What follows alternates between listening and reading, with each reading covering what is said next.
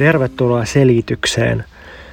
Tällä kertaa meillä on vuorossa vierailujakso, jossa Jussi Vähämäki ja Eetu Vireen puhuu puolitoista tuntia filosofi Paolo Virnon kirjasta Kun sanaa tulee lihaksi, jonka Eetu käänsi tutkijaliitolle vuonna 2022. Mä oon aina ihailu Alfred Hitchcockin sarjaa Hitchcock Presents, joka joskus 50-luvulla alkoi ja siinä oli tämmöinen idea, että, että oli aina joku tämmöinen mysteeri tai melodraama tarina, semmoinen niin kuin puolen tunnin tarina ja sitten Hitchcock esitteli sen ja lopuksi veti langan päät yhteen ja nyt Netflixillä on sitten Guillermo äh, del Toro on tämmöinen Cabinet of Curiosities äh, kauhuantologia, jossa on vähän sama idea. Niin sitten mä oon miettinyt, että voisiko filosofisista keskusteluista tehdä samaa. Että aina olisi uusi juttu, uusi keskustelu, uudet tyypit tai uusi ajattelija, johon sitten kuitenkin sama tyyppi tekee pienen johdannon, niin nyt kokeillaan sellaista.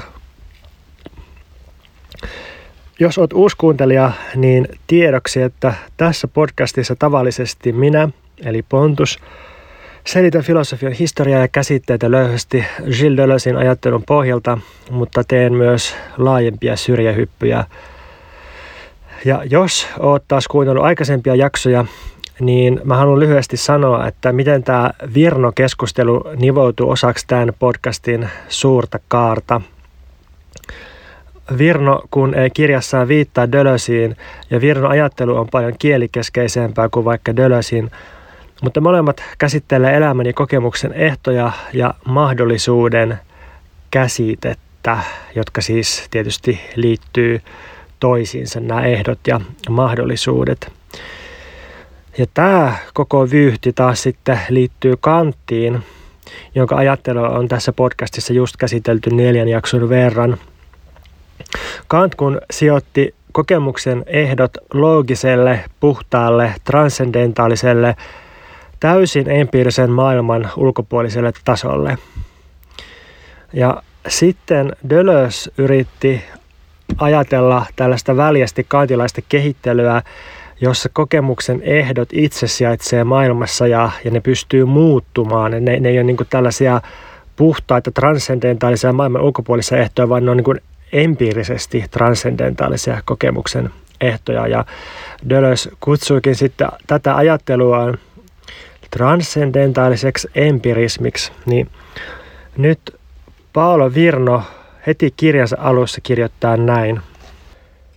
Tarkoitukseni on osoittaa, että kokemuksen mahdollisuuden ehdot ovat myös välittömän kokemuksen kohteita, että transcendentaaliset edellytykset ilmenevät sellaisenaan tietyissä arkipäiväisissä empiirisissä ilmiöissä, että ontologiset perustat ottavat nöyrästi paikan ilmiöiden maailmassa – Kirja tarkastelee erilaisia tapauksia, joissa tausta nousee etusijalle ja sonnustautuu tosiseikaksi tosiseikkojen joukossa.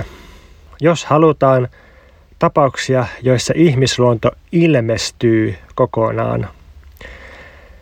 Teologisesta keimailusta riisuttuna termit tarkoittaa ainoastaan sen täydellistä empiiristä näkyvyyttä, minkä uskottiin virheellisesti olevan välittömän havainnon saavuttamattomissa.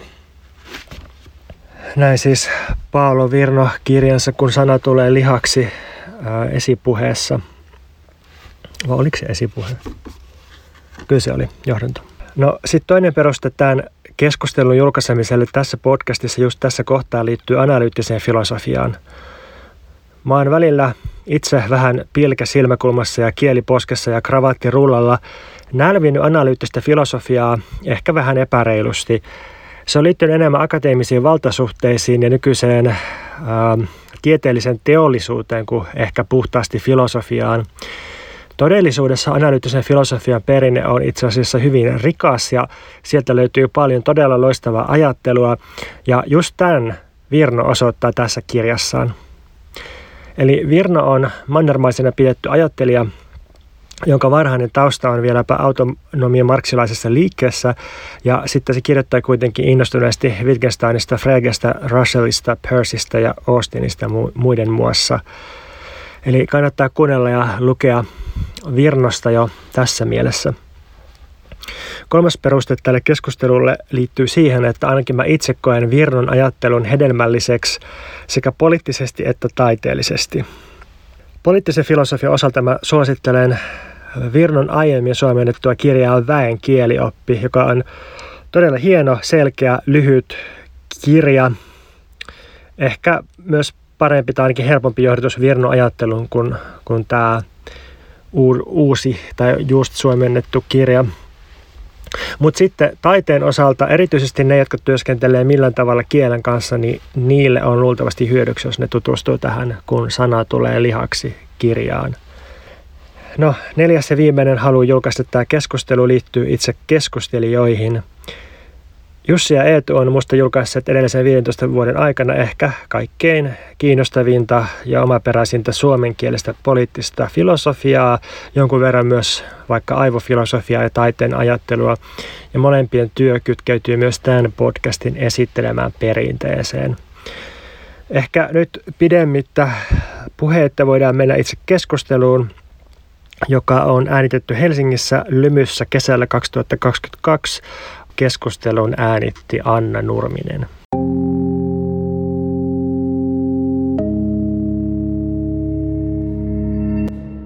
Tervetuloa kaikille. Kiva, että olette täällä helteessä huolimatta tulleet paikalle.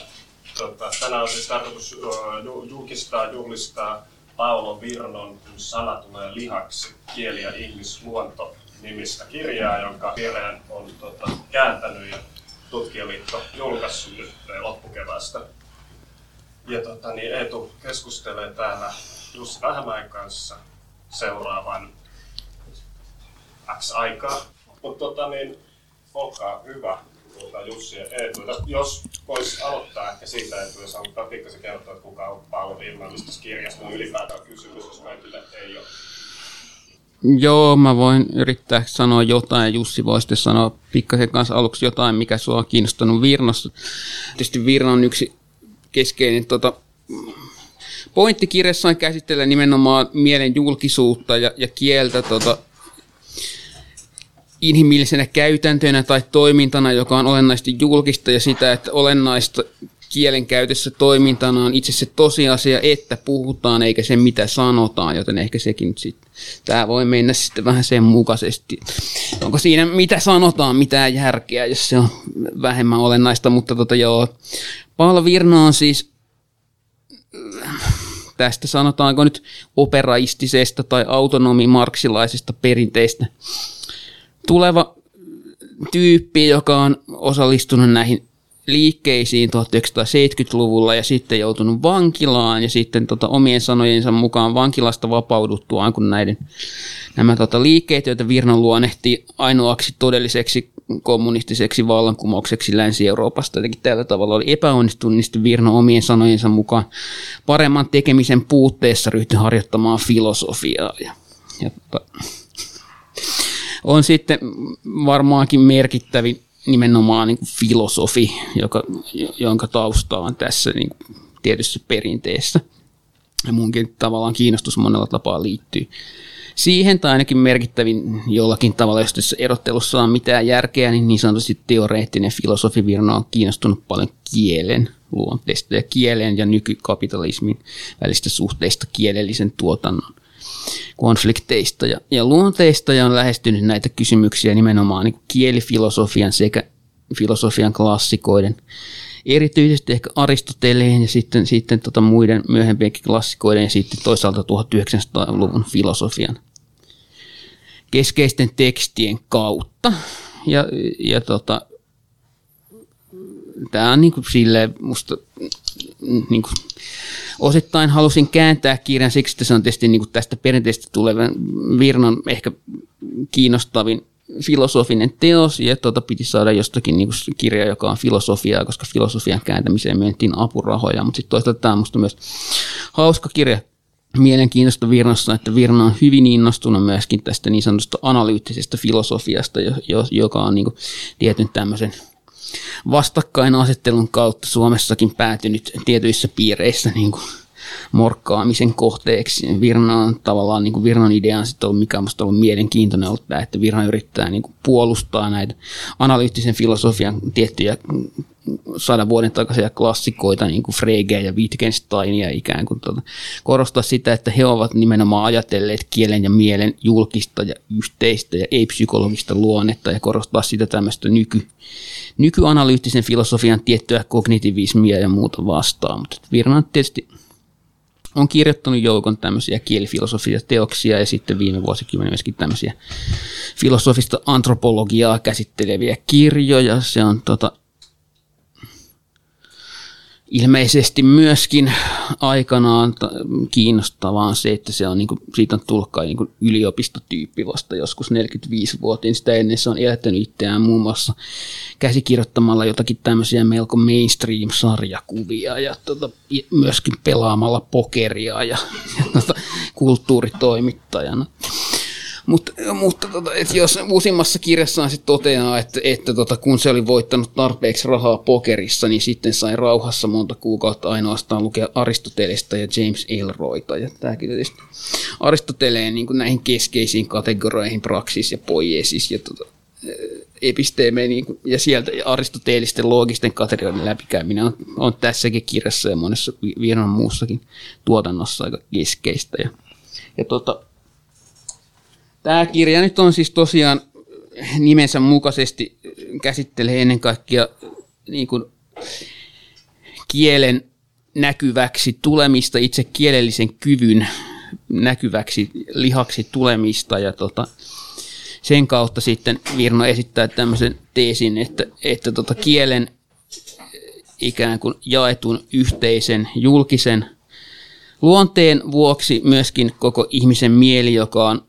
läpeensä kielellistään luonteeltaan julkinen ja siinä mielessä Virno niin väittää, että kaksi tunnettua Aristoteleen määritelmää ihmisestä eläimenä, jolla on kieli ja toisaalta poliittisena eläimenä on itse asiassa täsmälleen sama määritelmä. Ja tota, sitten se yrittää, Virnolla on ihan mielenkiintoinen projekti yrittää nimenomaan jotenkin tällä tavalla niin kuin antaa positiivinen merkitys tietyille jatkuvasti filosofisissa keskusteluissa aina niin kuin morkatuille tai ainoastaan negatiivisesti käsityille käsitteille, kuten ennen kaikkea esineellistyminen. Ja tota, tai sitten myöskin niin kuin kysymys ateismista ja Jumalasta. Virno väittää, tässä puhutaan sitten tarkemmin myöhemmin, mutta se niin kuin väittää, että Jumala on oikeastaan niin kuin ikään kuin nimi ihmisten yhteiselle kollektiiviselle kielelliselle kyvylle. Ja tota, näin edelleen. Mutta ehkä me nyt voidaan, jos sä olet Jussi jotakin sanoa yleisemmällä tasolla, mikä sua on niin kuin Virnan ajattelussa muutenkin kuin tässä kirjassa kiinnostanut ja voidaan lähteä sitten vähän niin, jos voi sanoa, että tuossa kirjassa on kaikki se, mitä Virnossa tavallaan, Virnon koko tuotannossa tavallaan näkyy, toistuu samat teemat, mutta me todella voidaan sitten katsoa niitä vähän tarkemmin.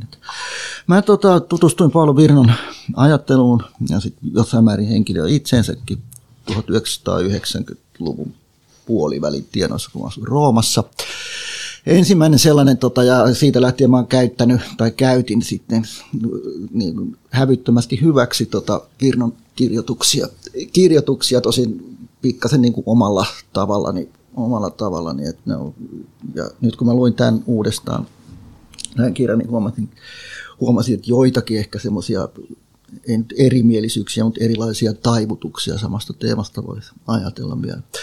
Mutta se ensimmäiset jutut, mitkä mä Virnolta hän oli semmoinen kirja kuin Sentimenti el Aldigua, eli niin kuin, miten sanoisi tämän hetken tunteet tai tuntemukset, joka oli mun mielestä erityisesti siinä ollut Virnon artikkeli, jossa sivuttiin kyynisyyden ja opportunismin asemaa 1980-luvun ja 1990-luvun niin keskeisinä tunteina niin filosofisesti ja jotenkin sen tyyppisellä yhteiskuntatieteellisellä otteella, joka mua miellytti, miellytti ja mä rupesin tutustumaan sitten enemmän jo siinä vaiheessa lakkautetun lehden tämmöinen niin kuin yhteinen paikka tai semmoinen niin kuin luoko kommune tai locus communis, niin sen latinaksi on, niin, niihin teksteihin ja tota, sitten mulla ensimmäisen, ensimmäinen ikään kuin Paulo Virnolta tullut sellainen ajatus, mikä mulle tuli, että se Virno lukee tavallaan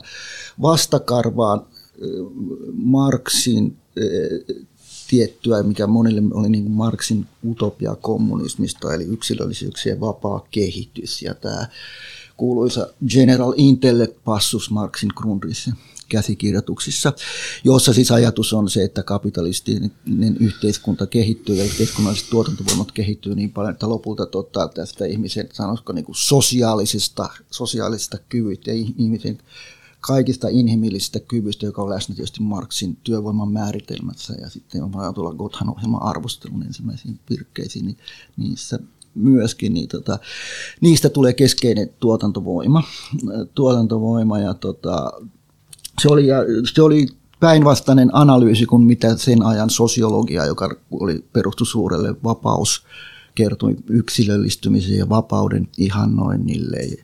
Niin tota, tavalla pohjautui sille ja keskiluokkaistumisen idealle ja muun. Että Virno luki sen, niin kuin, että se on, ja Virnon kautta pystyi lukemaan sitä, että minkälaisia on ne uudet tavalla, miten se sanoisi, niin repression alistamisen ja hyväksikäytön muodot, muodot jotka, jotka syntyy tässä uudessa kapitalismissa. Miten ikään kuin kapitalismin kahleet vielä tässä yksilöllisyyksien vapaan kehityksen aikana, niin miten ne tavallaan sitoo ihmistä. Ja sitä kautta sitten päädy semmoisiin, voi myöhemmin sanoa, päädy semmoisiin ajatuksiin siitä, että ahdistus ja masennus ja riittämättömyys ja uupumus on itse asiassa nykyaikaisia valtadispositiiveja, niin kuin sanoo.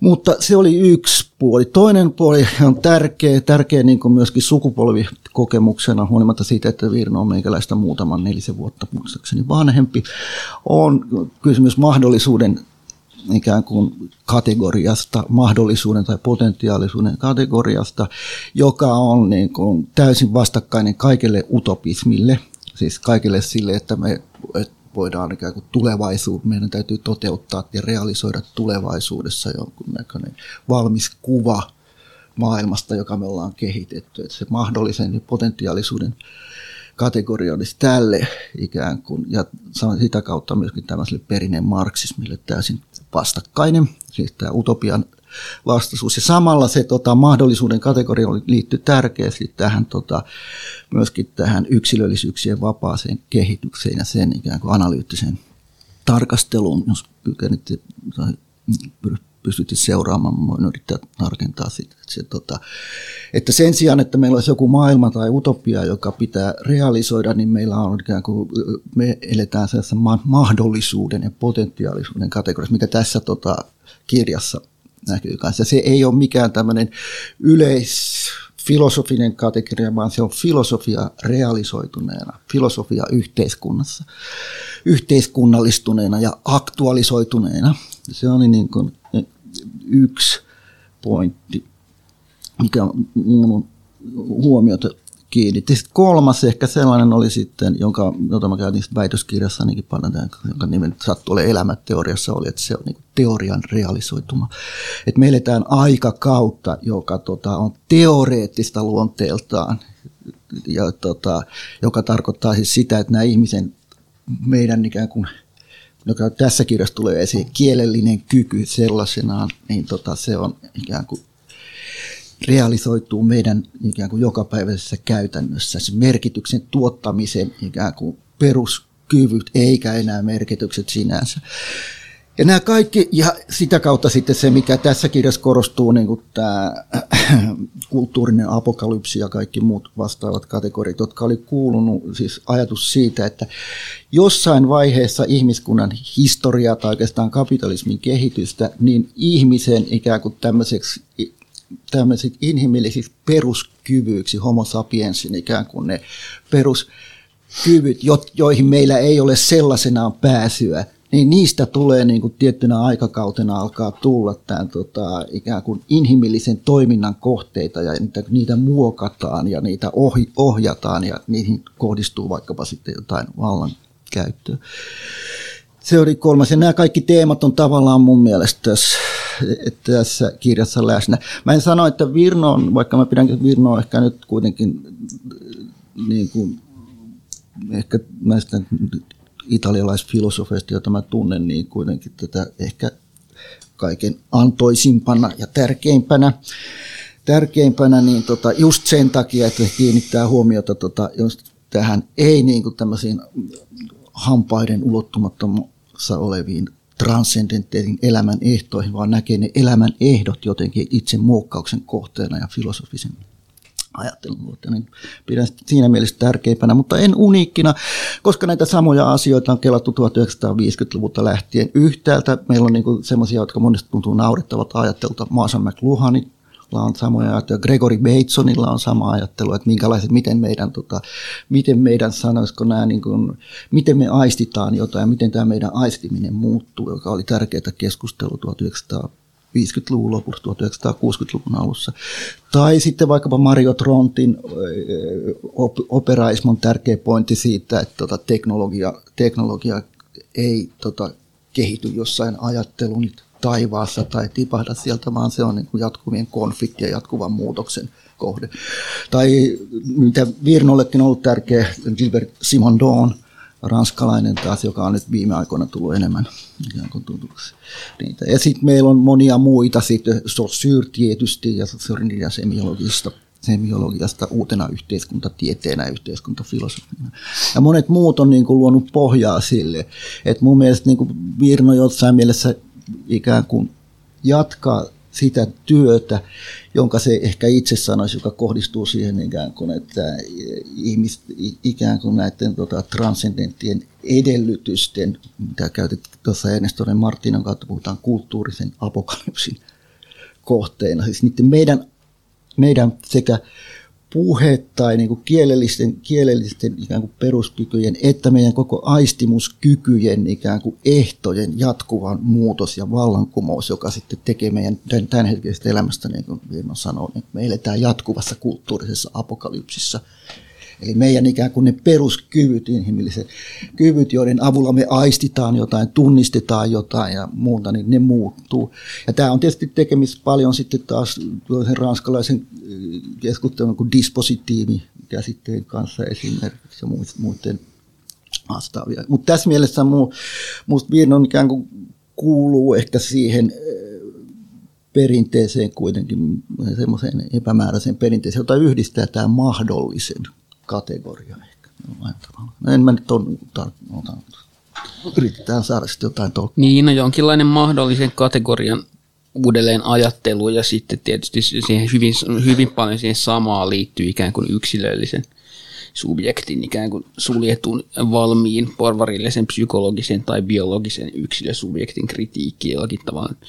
Ajatus ehkä on se, että nimenomaan tämmöinen niin kuin nykyfilosofi, tai oikeastaan länsimaiselle filosofialle viimeisten 800 vuoden aikana ominainen käsitys mahdollisesta jonain ikään kuin ainoastaan formaalina ja loogisena mahdollisuutena on tietyssä mielessä niin kuin sen äh, porvarillisen yksilön kokemusmaailmaan liittyvä käsite. Yksi tietysti kiinnostava niin kuin Virnon idea, jonka se muotoilee eksplisiittisesti tekstistä, jonka sä muistaakseni joskus käänsit megafoniin, on niin kuin tavallaan tämmöinen – tietylle 1900-luvun markkismille tietysti ominainen idea, että, että niin tämmöisten länsimaisen filosofian tiettyjen keskeisten kategorioiden niin tämmöisen vastakarvaa lukemisen kautta voidaan oikeasti tuoda esiin jotakin meidän niin subjektiivisuuden rakentumisen muotoja. Et kun luetaan tota Kantin Kantin niin kuin metafyysisen psykologian paralogismit kuvaa jotakin oikeasti siitä elämästä, kun sitä luetaan tietyllä tavalla. Että tällaiset on musta, niin kuin, niin ne on sellaisia juttuja, mitä, mistä Virno saa musta niin kiinnostavia asioita irti kyllä myöskin semmoinen niin kuin, tavallaan sen ajatus on se, että me ei voida vaan ruveta niin kuin suoraan selittämään tällä tavalla niin vulgaarimarksilaisesti jotakin, että nämä ja nämä kategoriat ja nämä ajattelutavat tai affektit tai muut on jotakin taloudellisten alarakenteiden heijastumia, vaan pikemminkin me eletään sellaista aikakautta, josta niin kuin tietysti filosofista kategorioista on tullut ikään kuin suoraan niin kuin tuotannollisia suhteita tietyssä mielessä ja niiden, niiden tota, se, sit se nimenomaan niin esittää, että näiden länsimaisen filosofian tota, tiettyjen kategorioiden niin tämmöisen läpikäymisen jälkeen voidaan sitten tuoda esiin sieltä ne tuotantosuhteet, niin kuin meidän aivoja ja ruumiita ja ajattelua, mielen rakenteita läpäisevät tuotantosuhteet jollakin tavalla.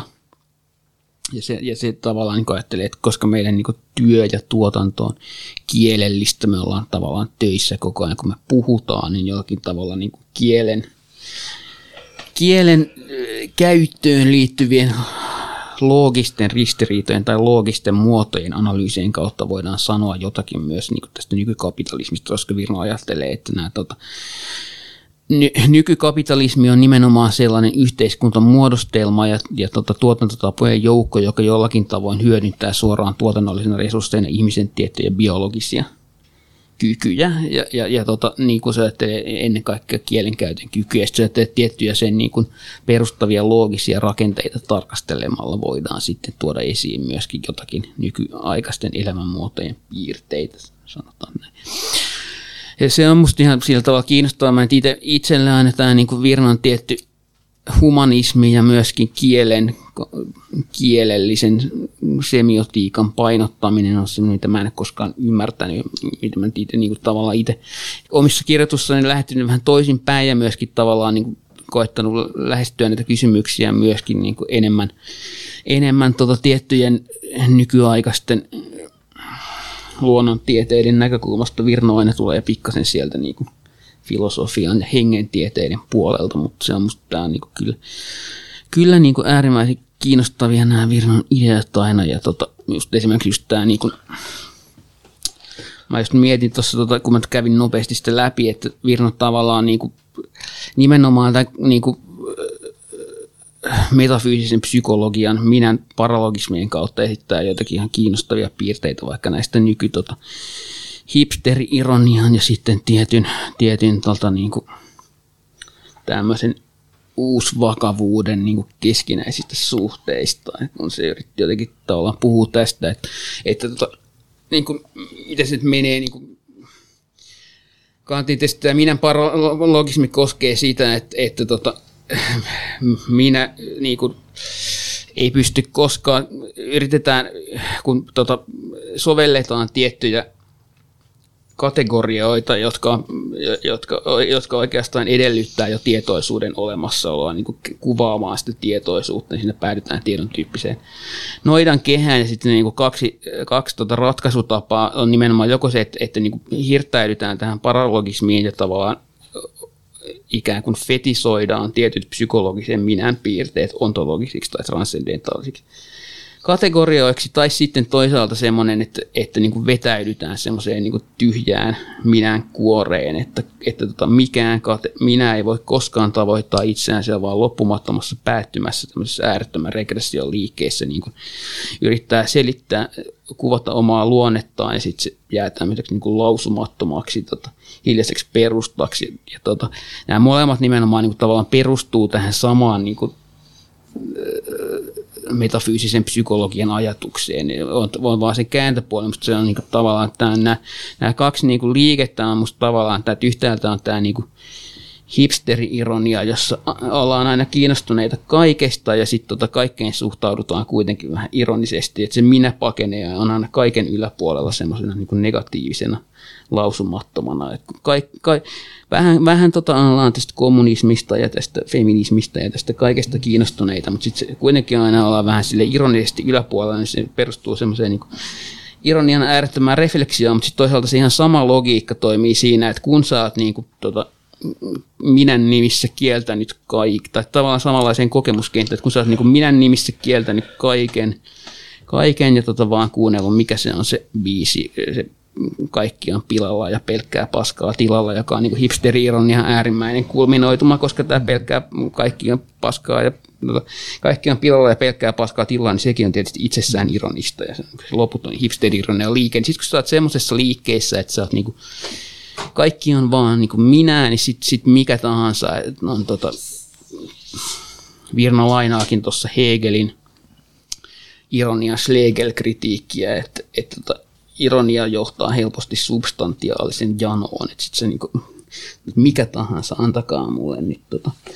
niin se on sen tavallaan just se, mitä se kyynisyyden ja opportunismin kautta, nehän on molemmat ikään kuin, sa, niin kuin pakenemista niin. maailman vaikutuksesta ja ne on sitten minän loputtomaan niin, ja niin minän suojautumista ja sen minän palvominen on niin isosti, että tulee niin, tota, että sä suojaudut, sit sä oot nähnyt kaiken, kaiken ja voit suhtautua kaikkeen kyynisesti, sit sä oot valmis kaikkeen. Ne molemmat on sitä, että sä suojaat oletettua minäsi minäsi jollain tavalla. Että se, tota, ja paradoksaalisesti sitten me voidaan lukea just, että nämä niin kuin, tämän tyyppiset ikään kuin suojautumiskeinot, jossa se tavallaan ikään kuin sä asettaudut maailman ulkopuolelle niin kuin kunnon kyynikko, että sä oot jo nähnyt kaikkea, mm. että tällä ei ole muuhun mitään vaikutusta, ja sitten sä oot opportunista, valmis, valmis tekemään kaiken, kaiken, niin sä suojaat sen minäsi, minäsi niin samalla se, tämä on semmoinen sakkaus tai eräänlainen sellainen, tota, sitten, koska taas ikään kuin sen ikään kuin tuotantoprosessin ja tuottamisen ja tekemisen kannalta nämä on sellaisia ratkaisu, ratkaisuja,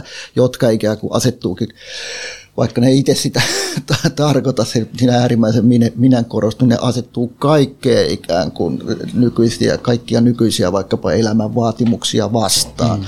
vastaan mutta niin kuin tästä lukosta avautuminen tavallaan se, mihin on ikään kuin, se, mitä sanoa, paralogismi, lukosta mm. avautuminen kai se on, mitä me ollaan ikään kuin haettu. Jos mä ajattelen niin Virnoa tästä toisella tavalla, niin tota, tietysti Marksin ja mun näkökulmasta, että Marksilla arvo, Marksin määrittelee muistaakseni ollut niin aistimellis, yliaistimellinen. Ja arvo tai tavara ei voi esittää vaihtoarvoa muuta kuin toisen tavaran käyttöarvossa. Niin tota, ja tämä aistimellis, yliaistimellinen, joka ei siis ole mitään käsin kosketeltavaa, mutta se voi esittää itsensä vaan jossain ikään kuin toisen, toisen toisessa niin, näkyvässä ja aistimellisessa, niin me voitaisiin ihan tylysti lukea sekä tota Fregen jotkut jutut siitä tota Geistin kollektiivisesti, että se on kollektiivinen ulottuvuus sellaisenaan, jotkut Zimmelin jutut ja koko se, niin, se hengen filosofia, niin tavallaan, ja Virno mun mielestä aika paljon lukeekin siitä Marksin kautta, Marksin kautta kuitenkaan nykyään mainitsematta sitä niin kauheasti. Se, ja ehkä kielellinen kyky justiin se, että minä puhun, absoluuttinen performatiivi, joka on mun mielestä mielenkiintoista Austin ja että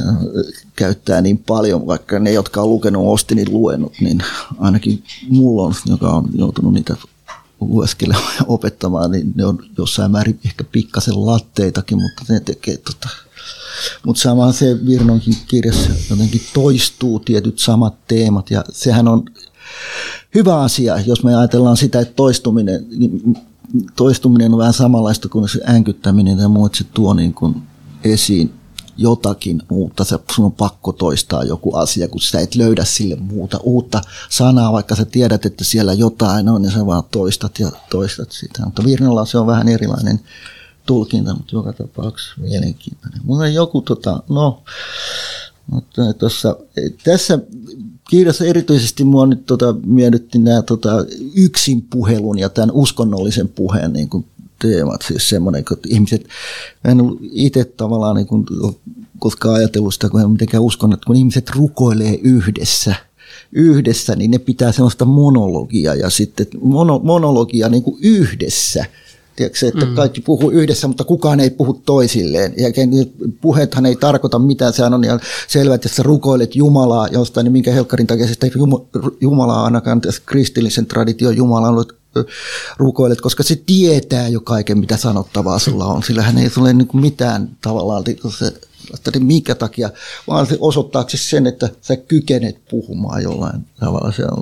Ja sitten se vertautuu tähän lapsen tota, niin egocentrinen puhehan se on, Vysotskin, niin egocentrisen puheen, niin kuin lapsikin, pikkulapsi, kun se puhuu itekseen ja muut. Ja mä itse tietysti kova yksin puhuja ja itekseni puhuja. Ja sitten näin tietysti, kun te, jotain kauheita tapahtuu ja tota, se, että voi, niin sitten ite, itekin huokailette tai puhutte sitten iteks, iteksenne siitä. Niin nämä, miten Virnu kutoo hauskan tota, semmoisen käyttäen hyväksi, niin, näitä monia niin kuin, alan tutkijoita kutoo tavallaan semmoisen semmoisen erkon, jossa ihminen ikään kuin yksin puhuessaan se palaa ikään kuin siihen tavallaan siihen lapsen näennäisesti egocentriseen puheeseen ja sitten se ja tämmöiseen ikään kuin kauhu, koko maailma yrittää romahtaa ja tavallaan koko maailma romahtaa. Kaikki, nyt mä teen kyllä asiat päin peetä ihan kokonaan, nyt mun täytyy sitten mä puhun itsekseni, niin mä samanaikaisesti sekä palaan siihen, että perusasian, että on, mulla, mulla on kuitenkin kieli, en tietenkään tietoisesti, vaan siinä käytännössä, että mulla on tämä kieli ja mä tuotan tätä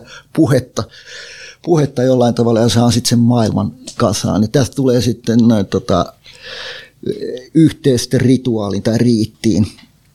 Riittiin, on tämä kääntää vaihtelevasti vähän niin kuin rituaali ja riitty. No niitä on vaikea kääntääkään täysin samoin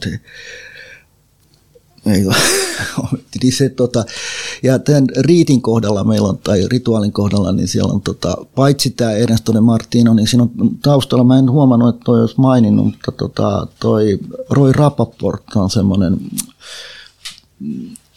tota, amerikkalaisen, tai oli amerikkalainen antropologi, joka on kirjoittanut tota, uskontojen ikään kuin roolista inhimillisessä ajattelussa. Oikein hienon, hienoja juttuja, erityisesti se viimeiseksi jäänyt paksu kirja on musta jossain, hän käyttää, Virno käyttää paljon tavallaan sitä riitin perustavaa luonnetta, miten riitti tota, ikään kuin luo maailman kaoottisuuteen, niin tota, sillä pelkällä suorittamisellaan, ei sen sisällöllä, niin luo jonkunlaisen järjest, järjestyksen siinä. Ja no, nyt mä ehkä eksyin aiheesta turhaan tuonne sivuun.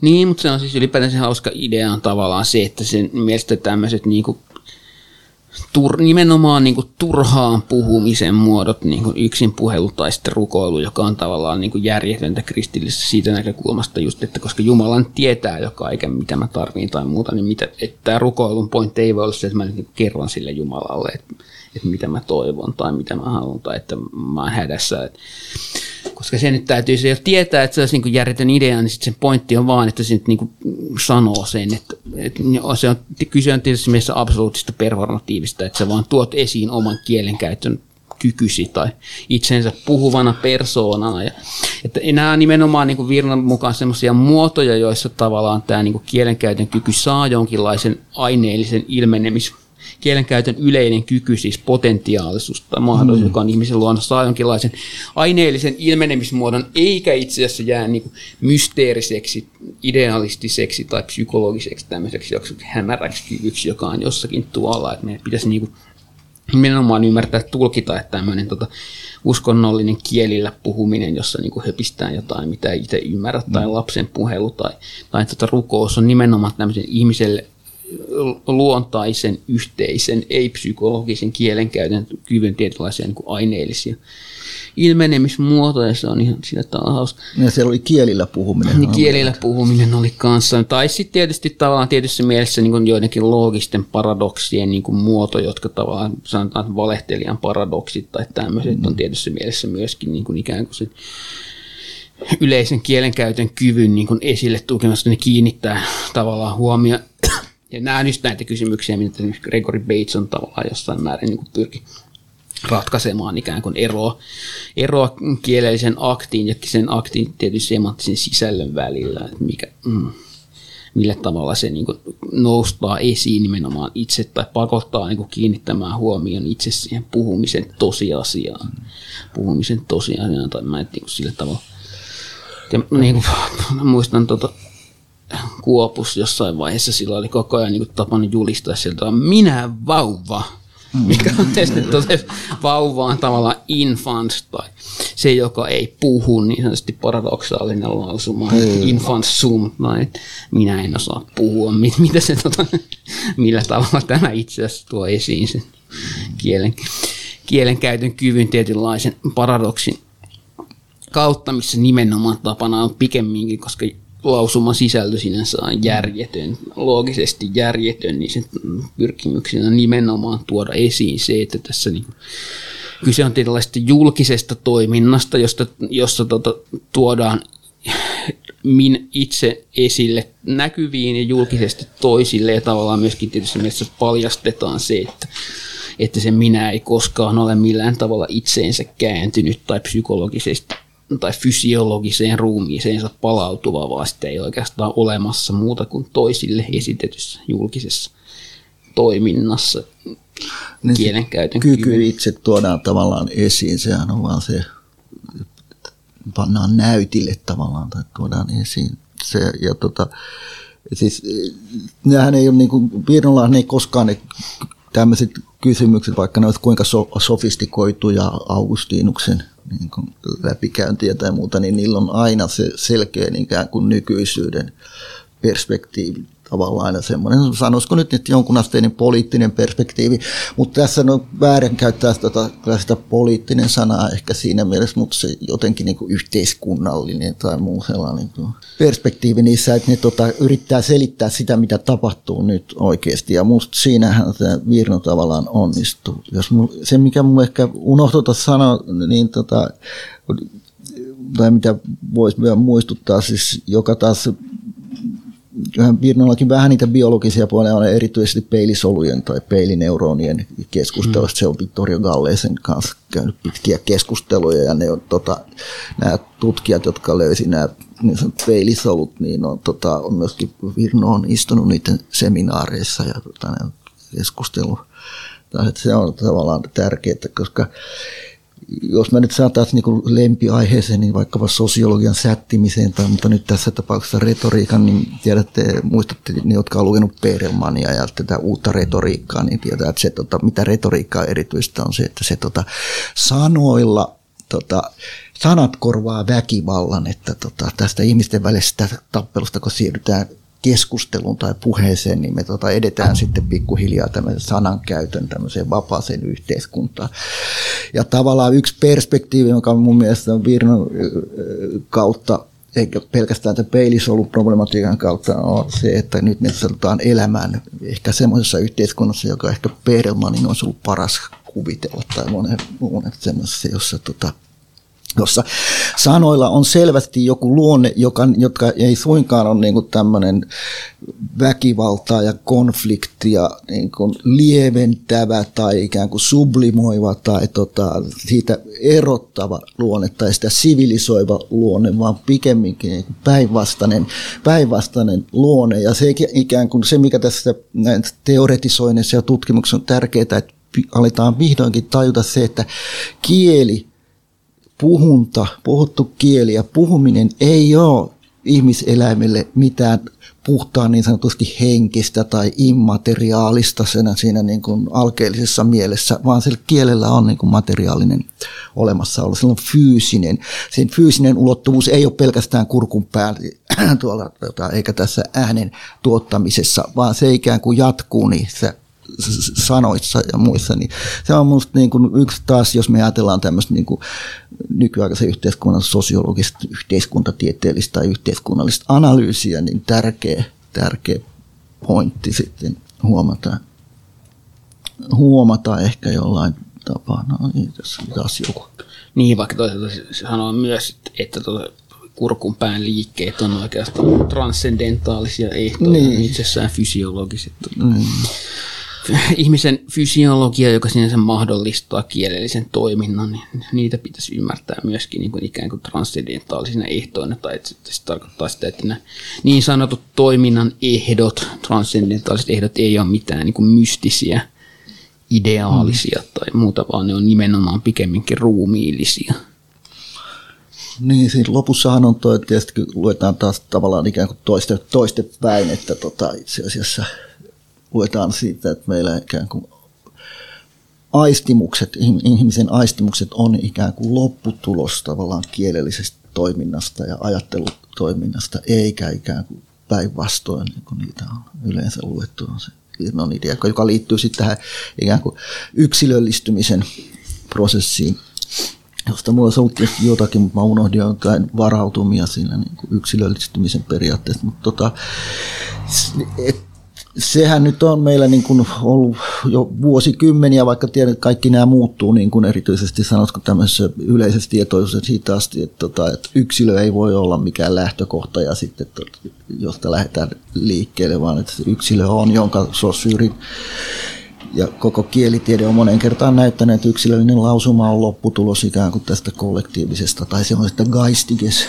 ja henkisestä kollektiivisesta toiminnasta lopput, lopputulos, eikä se voi koskaan olla lähtökohta.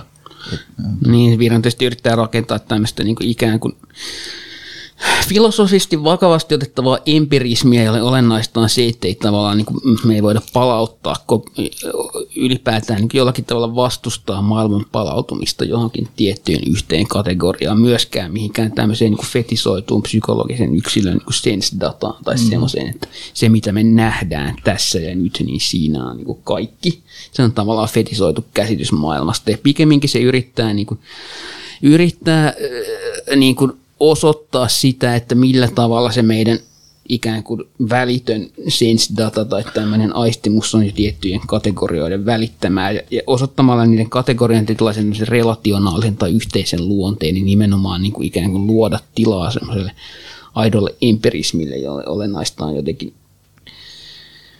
lähestyä eri, eri tota, tilanteita ja suhteita sieltä niin kuin, ni, ni, niitä rakentavien yhteiskunnallisten suhteiden kautta, eikä sillä tavalla, niin että et, et meillä on joku yksi kategoria, kuten tämä niin kuin, tota, verifioitavissa tai falsifioitavissa aistihavainnossa oleva, joka on tietyllä pikemminkin virnamista, idealistinen yleistys palauttaa kaikki johonkin yhteen kategoriaan. Minusta tässä itse asiassa jotakin, jotakin samaa, mitä mä näen, että myöskin virnat yrittää tätä, vaikka se ei siitä puhu, yrittää tätä niin kuin varhaista analyyttistä filosofiaa niin, niin, tota, niin kuin rehabilitoida, niin siinä, siinä on aika paljon samaa, mitä musta on esimerkiksi Bertrand Russellin ja Whiteheadin tässä niin kuin matematiikan perusteiden luomishankkeessa, mm. että ne yrittää niin kuin osoittaa, että nämä kaikki kategoriat on relationaalisia ja sie, matematiikassa ja siellä ei ole mitään substanssia eikä mitään mm. subjektia. Ja, ja tota, se on niin semmoinen keino, että me tavallaan niin puhdistetaan pöytä semmoiselta, että me voidaan palauttaa kaikki johonkin yhteen substantiaaliseen asiaan ja tavallaan niin kuin, niin kuin yritetään koko ajan luoda tilaa sille, että maailmaa jotenkin havaittaisiin ilman, että sille yritetään koko ajan löytää joku yksi selittäjä. Tai että se on semmoisen niin empiirismi jotenkin maailman sen niin kuin moneuden sietämistä tai jotakin semmoista. Tämä, jotakin semmoista, että se Virnokin yrittää nimenomaan tehdä mm. tässä niin kuin aistimusten tota, tämmöisen niin kuin lopputulosluonteen kuvaamisessa, mikä on musta yksi niitä kiinnostavimpia kanssa. Niin se samahan tämä, tavallaan Tämä on ollut tässä niin kuin uudessa, uusissa ihmistieteissä tai näissä teknisissä ihmistieteissä on ollut tietysti näillä vaikka Batesonillahan on keskeisessä asemassa se perseption taistimus tulee tavallaan viimeisenä, mm-hmm. viimeisenä ja monissa muissa. Ehkä niin kuin, jos nyt ajattelee Virnon kirjaa jotenkin semmoiselle, joka on lukenut paljon tuotantoa, niin tässä on, tota, tämä on siinä toistuu, toistuu, niin kuin mä sanoin, ne samat teemat. Jossain vaiheessa se on vähän niin kuin monotonista, monotonistakin, mutta toisaalta sitten ne, se etenee, on kuitenkin laitettu etenemään, etenemään tämmöisen vähän niin kuin ehkä filosofisen tämmöisen ää, traktaatin tavoin, ikään kuin kohta kohdat, jossa palataan sitten aina, aina takaisin tota, jossain vaiheessa niin sama tarkentamaan sitten tätä edellä esitettyä. Ja yritetään käydä läpi ikään kuin koko se käsitteellinen kenttä, jota me voidaan ehkä karkeasti sanoa, tämä ihmisen ikään kuin kielellinen potenttia tai sen niin kuin, sellaisenaan.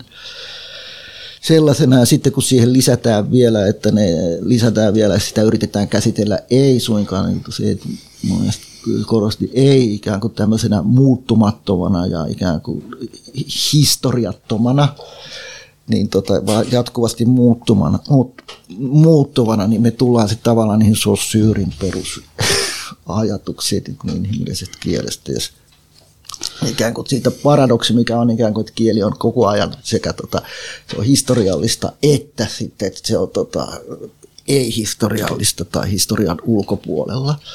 Ja vanhoja niin keskustelun Ja Musta tuntuu myös, että jos mä ajattelen, että Marx on Virnolle tärkeä, niin kyllä Saussure on tietysti tärkeä silloin, kun puhutaan, niin me ajatellaan, että mitkä Virnolle voisi olla niitä tota, kommunismin, kommunistisia, aidosti kommunistisia instituutioita, niin kyllähän se on tietysti se Saussuren ajatus, että tota, se on, tota, kieli on niin kuin malli kaikille inhimillisille instituutioille, se on kaikkien inhimillisten instituutioiden matriisi, koska se toiminta on tota, jotakin sellaista semmoista, missä mä ajattelin niin kuin Virnon politiikka, se itsekin varmaan naurasi, että niinhän se saattaa, saattaa olla, mutta tavallaan se lausuma on silloin aika tyhjä kanssa. Niin, mutta sitten yleisön Virnan se, mikä siinä on tavallaan kiinnostava piirre, jos yritys ajatella niin kuin uudella tavalla, että ikään kuin luonnollisia historiallinen suhdetta. Virnan ajatushan on se, on se, mitä mä nyt en itseään ihan sillä tavalla täysin ymmärrä, kun mä en aina ymmärrä tätä lajikategorioiden täytä, mutta Virran ajatus on siis se, että historiallisuus ja historiallinen te- historian tekeminen, mahdollisuus toiminnan ehtojen muuttamiseen siinä mielessä niin kuin ympäristön muuttamiseen on niin kuin sen biologisen lajin, jota kutsutaan homo sapiens sapiensiksi, niin luonnollinen ominaisuus. Mm-hmm. Niin kuin, ikään kuin tämä tämmöinen perinteiselle länsimaiselle ajattelulle niin luonnon ja historian vastakkaisuus ylitetään niin nimenomaan sen kautta, että historiallisuus on ihmislajin biologinen ominaisuus samalla tavalla kuin pystyasento. Ja tietysti yksi tämän niin kuin keskeinen ilmenemismuoto on nimenomaan kieli ja kielellinen toiminta ja se on tavallaan se, minkä kautta sen perustelee tätä, tätä kielen poliittista tai julkista luonnetta ja minkä kautta se yrittää nimenomaan tietysti keskeistä ja se nyt liittyy suoraan näihin keskusteluihin niin kuin nykykapitalismista ja sen luonteista on korostaa tätä niin kuin nykyajan tuotantovälineiden, siis kielenkäytön kyvyn, aistimisen muotojen, ylipäätään kommunikaation, ihmisten välisen vuorovaikutuksen ikään kuin jaettua yhteistä ja siinä mielessä luonnollista luonnetta, jota sitten nykykapitalismi niin kuin tavallaan vieraannuttaa yrittämällä aina sen koko, koko ajan kääntää sen niin kuin yksilölliseen muotoon, väittää sen olevan fysiologisen tai biologisen tai psykologisen yksilön erityisiä poikkeavia ominaisuuksia. Tietysti sen kautta voidaan niin kuin, hakea argumentteja vaikka jonkun tota, vastikkeettoman perustulon puolesta, että koska kapitalismi hyödyntää niin kuin koko ihmislajille ominaisia biologisia ominaisuuksia, jotka on tietysti näitä kykyjä nimenomaan luoda koko ajan jotain uutta, niin sen kautta voidaan perustella vaikka uusia tulonjaon muotoja, vaikka tämäkin Virna tietysti vastustaakin ikään kuin suhteessa Chomskyin tämmöistä minkään yhteiskuntamallien johtamista suoraan ihmisen biologisista ominaisuuksista nimenomaan siksi, että nämä biologiset ominaisuudet ei ole mitään aktuaalisia, konkreettisia akteja, vaan aina niin semmoisia epämääräisiä kykyjä ja sen takia niistä ei voida johtaa mitään suoria. Mulla se tota, mulla mieleen tai on tullut tuossa monta kertaa, se mainitsinkin tuossa alussa ohi menneen. Tämä jälleen kerran tietysti, kun Marksiin palatakseni, niin Gothan ohjelman arvostelua, jossa Saksan työväenpuolueen ohjelma oli kirjattu, että työ on kaikkien arvojen lähde, niin sitten Marx herättää, että ei, työ ei ole tota kaikkien arvojen lähde, luonto on kaikkien käyttöarvojen lähde. Ja yleensä tähän asti ihmiset lukee, mutta sitten tota, sit seuraava ikään kuin sivulausetta, ja ihmisluonto on myös osa tätä luontoa. Ja sitten ja se ihmisluonto on tavallaan sen kapitalistisen yhteiskunnan, jonka, tota, jonka kuvaamista tai analyysiä nyt Marxia niin kun, ö, yritti tehdä, niin se on nimenomaan se keskiössä on ihmisluonnon muokkaaminen alusta lähtien. Ja nyt tavallaan se ikään kuin, jos me luettaisiin niin Virnon ajatusta sitten tästä ihmisluonnosta, niin tota, nykykapitalismissa niin se olisi nyt, nyt, nyt ihmisluonto sellaisenaan, ei enää jonain erityisiä, erityisiä asioita tekevänä, erityisiä merkityksiä tuottaen, on, on, on niin kuin keskeisessä asemassa niin kapitalistisen tuotannon kautta. Et mä niin kuin, itse olen yrittänyt vähän lukea nyt Marksia kanssa sillä tavalla niin kuin tästä nykyperspektiivistä ja avata sieltä niin kuin sellaisia, jotka siellä on usein niin kuin ohimennenkin saattaa sanottuna. Tässä on myöskin se tekijä, mulle tulee mieleen, kun yleensä valitetaan sitä, että Marksilla ei ole niin käsitystä luonnosta ja se on vaan niin tuotannon filosofia ja jotain muuta. Niin kuin tuo Kothan ohjelma arvostelu nimenomaan se niin kuin mun mielestä aika selkeästi puhuu niin kuin siitä, mikä on ikään kuin luonnon ja kapitalismin välinen yhteys, yhteys siinä. Mutta tämä nyt oli vain tämmöinen passus tai niin kuin ohi, ohi siitä, mutta osaltaan niin kuin, ja sen takia myös pidänkin ehkä Virnoa hyvänä ajattelijana, niin mun mielestä hyvät ajattelijat on jollain tavalla sellaisia, jotka on niin kuin läpinäkyviä sillä tai joita voidaan kuoria ja löytää sieltä sitten löytää sieltä niin kuin tuttuja viittauksia ja muita, että ei ole olemassa niin kuin yksilöllistä ajattelua siinä mielessä, yksilöllistä neroa tai jotain muuta. Että, tota, että jos sä haluat tehdä jotain kunnolla, niin sä teet sen silloin tavallaan kollektiivisesti suhteessa sekä menneeseen että tulevaan. Että sama, ja se liittyy myöskin tähän mahdollisen kategoriaan, että mahdollinen ei ole jotakin, joka on tulevaisuudessa. Se on aina, ja tämä mä ehkä unohdin sanoa, mahdollinen on jotakin, joka, jotta me pystyttäisiin, niin kuin, että mikä olisi ollut mahdollista, niin meidän pitää aina palata jonnekin semmoiseen kohtaan tavallaan tai semmoiseen, jossa joku jakautuu, niin kuin tämä, oliko se nyt tässä Foucault Nietzsche genealogia historiassa, miksi tota Muhammed ei käynyt Syrakuusassa. Siis mahdollista ja uuden ja toisella tavalla toimimista. Me ei etsitä tuleva, niin kuin naaman tulevaisuuteen suuntautuneena, vaan naaman menneisyyteen tai menneisiin tapahtumiin, jossa me yritetään selittää, että miksi meistä on tullut tällaisia, miksi meistä ei tullut tollaisia esimerkiksi, vaikka tämä ei, en sen tarkemmin sitä ole, mutta tämä on minusta tärkeää huomata, että silloin kun me puhutaan mahdollisen kategoriasta, potentiaalisen kategoriasta, niin ja kun me puhutaan muutoksesta ja maailman muuttamisesta, me pitää ikään kuin ottaa jossain mielessä askel taaksepäin. Kyllä, että sitä ei tulevaisuudesta ei tule mitään. No, no taas vähän eksyin siitä, mutta... Niin, no se on sitä, mitä mä nyt nimenomaan tämän, niin tämmöisen nyky, meidän käsitys mahdollisesta on kuitenkin se, että se on käytännössä niin maailman ulkopuolella. Se on looginen loogista ristiriidattomuutta, se on toisessa mahdollisessa maailmassa, joka on jonkinlainen skenaario Jumalan päässä. Ja mikään kuin se, mitä nykyisessä maailmassa tapahtuu, on aina vaan välttämätöntä, että meiltä puuttuu se niin kuin, kyky tavallaan nähdä jonkinlaisia potentiaalisuuksia, jonkinlaisia muutoksen mahdollisuuksia niin kuin maailman sisällä. Ja musta mä näen sen semmoisen keskeisenä poliittisena tehtävänä, mutta sen te, ehkä, se on, ehkä näkyy jollakin tavalla Virnonkin näyttelyssä, vaikka ei ihan suoraan. Mm. Virno on yksi semmoinen, niin kuin, mitä tässä kirjassa ei kastettu esiin, keskeinen niin kuin käsite, jonka poliittinen käsite, josta nyt Virno on myöskin tullut tunnetuksi, että mekin ollaan, josta mekin ollaan aikanaan kirjoittu käytännössä Virnon tota, eksoduksen kategoria vastarina muotona. Ja Virno-testit, jos on tämä Jussi puhui tästä tota General Intellect-passuksesta, niin tietysti toinen yksi Marksin teksti, johon Virno ehkä aika ensimmäisenä on kiinnittänyt huomiota, on tietysti tämä tota pääoman ensimmäisen osan viimeinen luku uuden aikaista siirtomaateoriasta, jossa kerrotaan siitä, kuinka Amerikkaan työkoneita raahannut herra Piile ei pystynytkään tota, lisäämään pääomansa arvoa, kun se ei löytänyt mistään palkkatyöläisiä, koska siellä oli lännessä niin kuin vapaata maata, johon voi paeta paeta. Ja tota, Virno niin kuin muissa kirjoituksissa on korostanut paljon sitä, että nimenomaan tämmöinen exodus tai niin jaloillaan äänestäminen on kapitalismin historiassa usein toiminut niin tehokkaampana vastarinnan muotona tai pystynyt muuttamaan yhteiskunnallisia suhteita usein enemmänkin kuin ikään kuin tämmöinen lakko niin kuin suorana konfrontaationa. Teema, jota tässä kirjassa ei oikeastaan kauheasti tule esiin, jollei sitten sitten jotenkin alan miettiä, mulle tuli tätä kirjaa, kirjaa tuota kääntäessä mieleen vaan sellainen filologinen vitsi, joka sitten päätyi mun oman kirjani alaviitteeseen.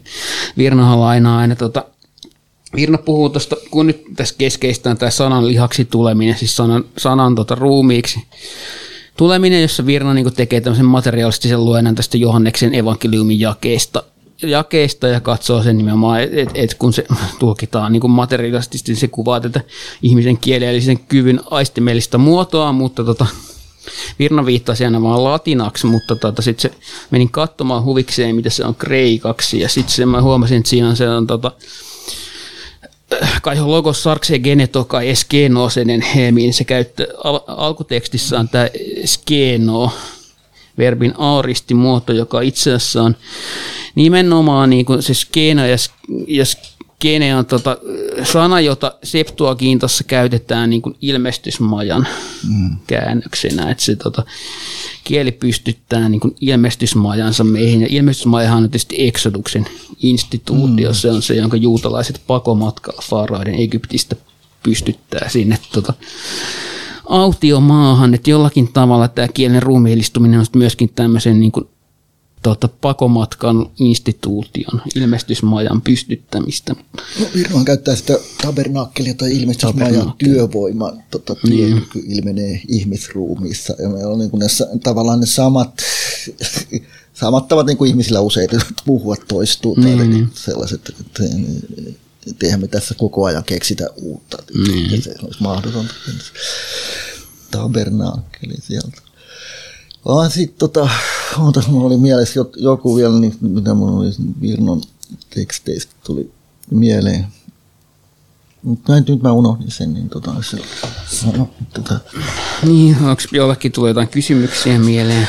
Vai? Tästä kirjasta mä voisin sen verran sanoa, että tämä on niin kuin, eh, tässähän on erityisesti nämä loppuosan, toisen osan artikkelit, artikkelit joista lähdetään sitten niin kuin tavallaan tähän, sanoisiko niin kuin tullaan enemmän lihaksi niin sanotusti sieltä absoluuttisesta performatiivista ja puhekyvystä sellaisena, niin sitten on yrityksiä poliittiseen tota, tai jonkunnäköisen ikään kuin nykyajan analyysiin, vaikka siinä onkin teoria niin kuin tämä Chomskin ja Foucault välinen keskustelu, joka teesi, muista Firnon teesi on, että molemmat on väärässä tai molemmat on vähän oikeassa. Ja niin, ja tämä on tietysti erityisesti lopussa on tämä tota, viimeinen varsinainen luku moneusti yksilöllistymisen periaate, joka on, on itse asiassa Virnan alun perin Virnan jälkipuhe, kun Virna käänsi 20 vuotta sitten Gilbert Simondon, joka siihen aikaan oli aika tuntematon. Tuntematon filosofista ja paljon kukaan lukenut, niin Virno itse käänsi tämän tota, Simondonin teoksen kakkososan, tämän psyykkinen ja kollektiivinen individuaatio ja kirjoitti esipuheen. Itse tekstin, jonka mä itse käänsin ensimmäistä kertaa ja joskus 18 vuotta sitten megafoniin. Mm. Ja se on, se on musta sillä tavalla hieno, koska se kuvaa, niin tuo semmoisia käsitteitä, millä tavalla voi ymmärtää meidän niin subjektiivisuuden ei-yksilöllistä, esiyksilöllistä, transindividuaalista luonnetta hyvin niin sillä tavalla selkeästi. Se oli mulla nyt aikanaan sillä tavalla niin semmoinen konkreettinen juttu siinä mielessä, että, että se niin kuin Simon Donia paljon nimenomaan niin kuin lainaten niin kuvaa sitä, että, että tota, että se ikään kuin sub, subjekto, inhimillinen subjekti ei ole pel, koskaan pelkästään psykologinen minä, vaan siinä on aina olennaisesti jotain ulottuvuuksia, niin kuin kielelle ja havainnoimiskykyyn liittyviä, jotka on fysiologisen ja biologisen yksilön ylittäviä.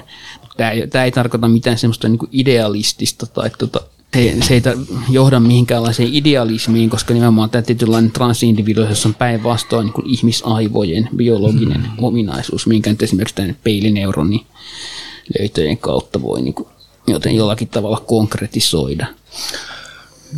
Ajattelin, mulla on semmoisia niin pakkomielteenomaisia juttuja, esimerkiksi semmoinen, että joka on ehkä vanha myöskin se, että jos me halutaan tutkia ihmistä ja ihmisen käyttäytymistä, niin minkä helkkarin takia sitä edelleenkin tutkitaan, niin kuin katellaan niin kuin ulkopuolelta ja yrit, katsotaan, että miten noin tekee ja miten noin tekee, koska me voitaisiin ottaa se askel ikään kuin tänne, sanoisiko niin kuin niihin toiminnan ehtoihin – ehtoihin kunnolla. Itse tuota, yhteiskuntatieteet opettaa, että koska me voitaisiin, niin tai koska voisi niin kuin, koko tässä, voidaanko sitä koskaan ottaa, koska mun mielestä on jo eletty, niin kuin tämä on jo taas, niin kuin niin mä sanoin 50-luvulta lähtien tiedetty, tiedetty tavallaan tietyissä piireissä, jotka ei välttämättä ole niin näissä akateemisia piireissä.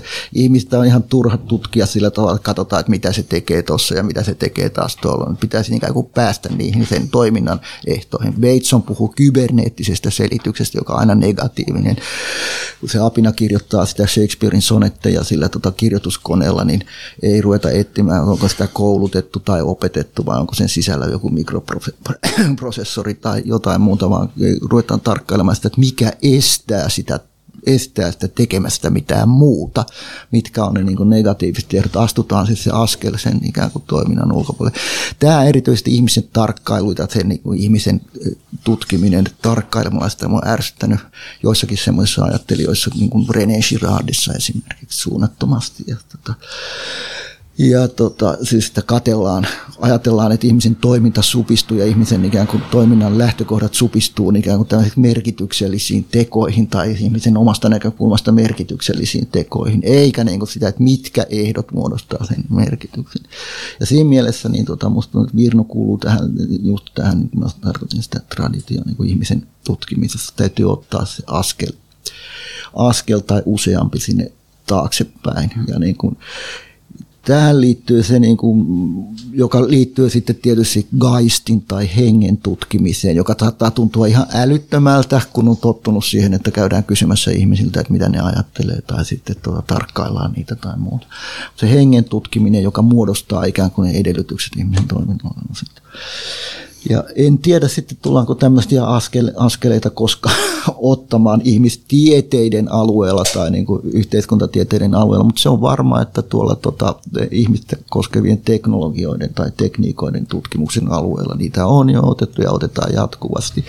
Ja siksi tota mun mielestä niin kuin filosofian, ja tämä on ollut se pitkä, niin kuin mainitsin jo Maasa McLuhanin esimerkiksi, tätä voidaan pitää niin kuin jossain niin kuin liian helppona ja naurettavana ja jotain muuta, mutta se ainakin yritti, niin kuin, ja Simon on taas toisella puolella niin kuin, katsoi, että ne tota, tekniset objektit, tekniset esineet ei ole mitään, mitään että tota, ihmisen ulkopuolisia ja muita on ja ne on niin kuin osa, ja, miten se sanoo, osa meidän elämäämme. Ja sen takia niitä ei kannata tutkia semmoisina, että miten ne vaikuttaa – meidän nykyisiin elämän, elämän tavallaan niin kuin siihen, mitä me nyt tehdään ja miten me tehdään ja muuta vastaavia.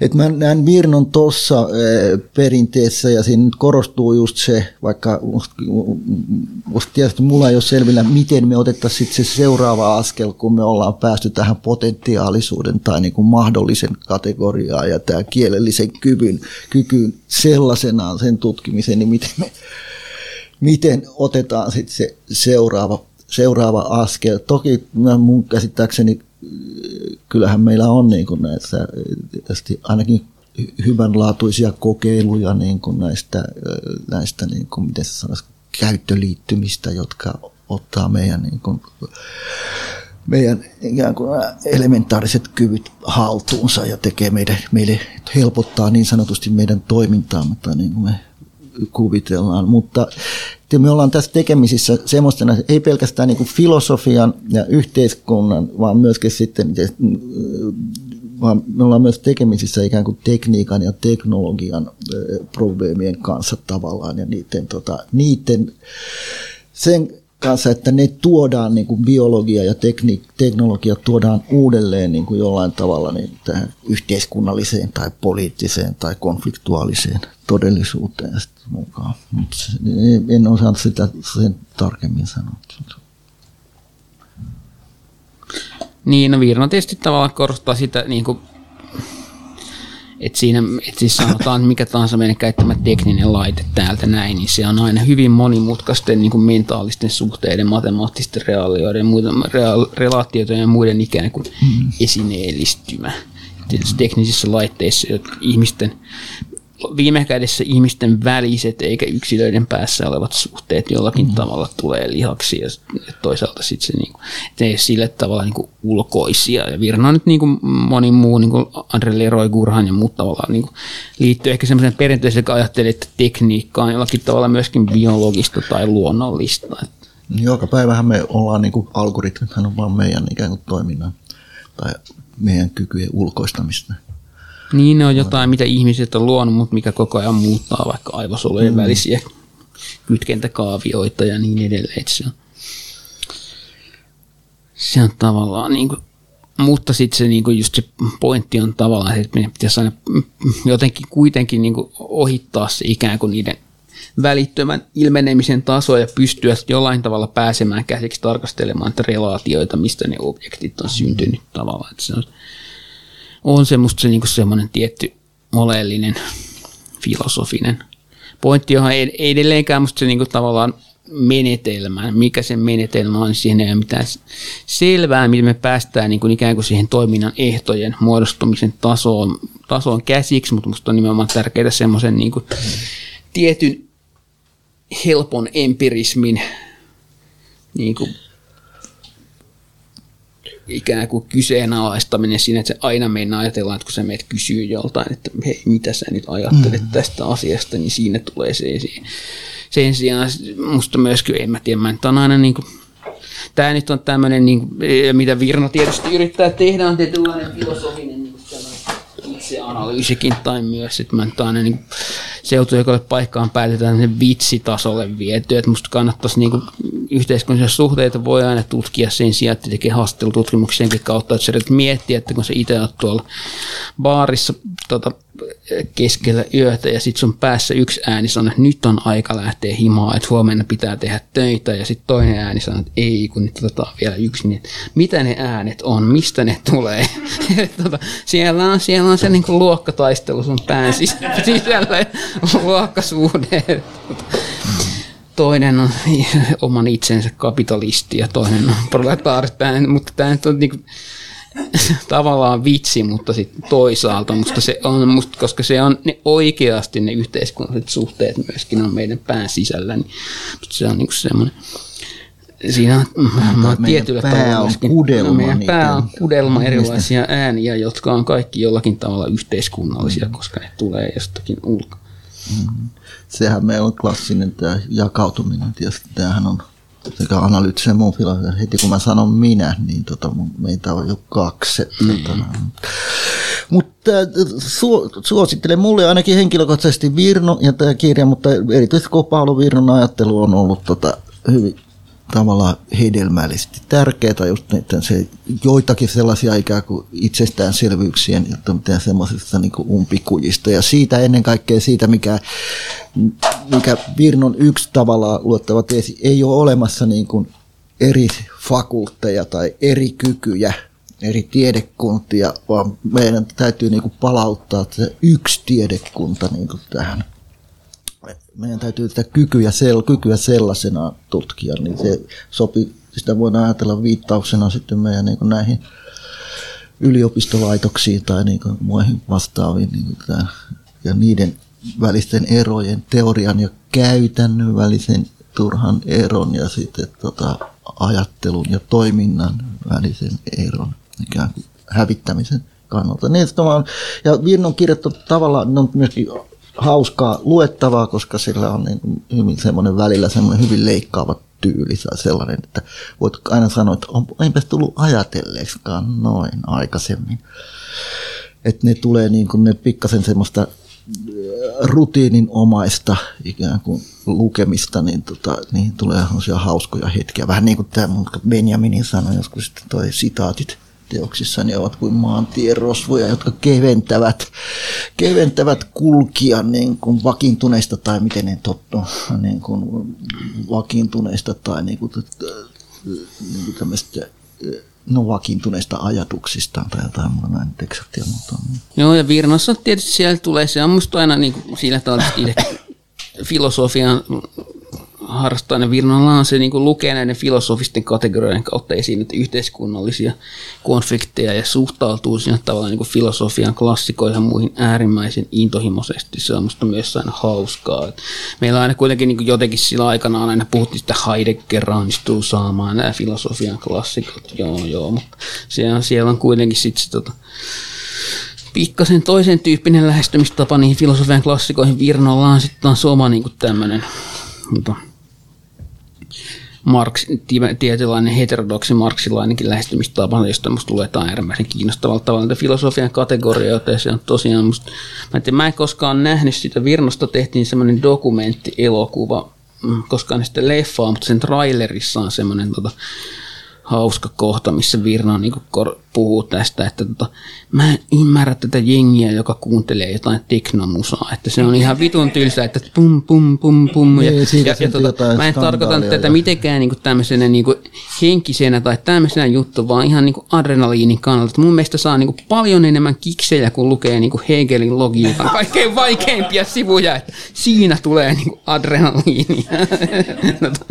Sen sijaan, että pum pum pum pum. Se on tota, se, ja se kyllä näkyy niin kuin sen kirjoissa, että näissä Aristoteleen kategorioissa on todella kysymys meidän niin kuin elämämme keskeisistä kysymyksistä.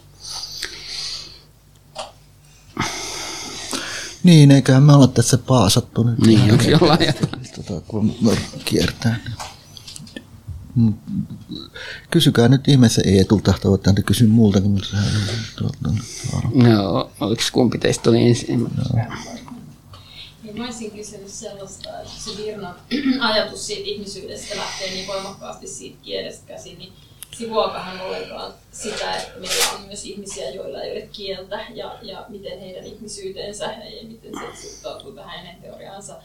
Ja sitten jos lähdetään esimerkkeihin, että et sitten on ihmisiä, jo, joilla ei ole siis fysiologisista, kehityksellisistä syistä kieltä, ää, ja on ihmisiä, jotka on elänyt vaikka vain muunlaisten kanssa, mm. minkä takia heillä ei ole kieltä. Että ottaako hän ollenkaan kantaa tähän, ja sitä kautta tulee kysymys siitä, että ottaako hän kantaa siihen, että voiko muilla olla kieltä ja mikä on ihminen, jolla ei ole kieltä. No, mä voin tietysti sen sanoa, että jos mä mainitsin tuossa sen negatiivisen periaatteen, niin itse asiassa Virnon nämä kielijutut lähtee afasian tutkimuksesta liikkeelle ja sen kautta ikään kuin sen negatiivisen, että se ei tavallaan kielellistä kykyä ei ole tai sen tuottamisen kykyä ei ole, niin tarkastella sitten, että mitä se, että lähdetään tarkastelemaan sitten sitä, mitä, mitä kieli sellaisena inhimillinen kieli on.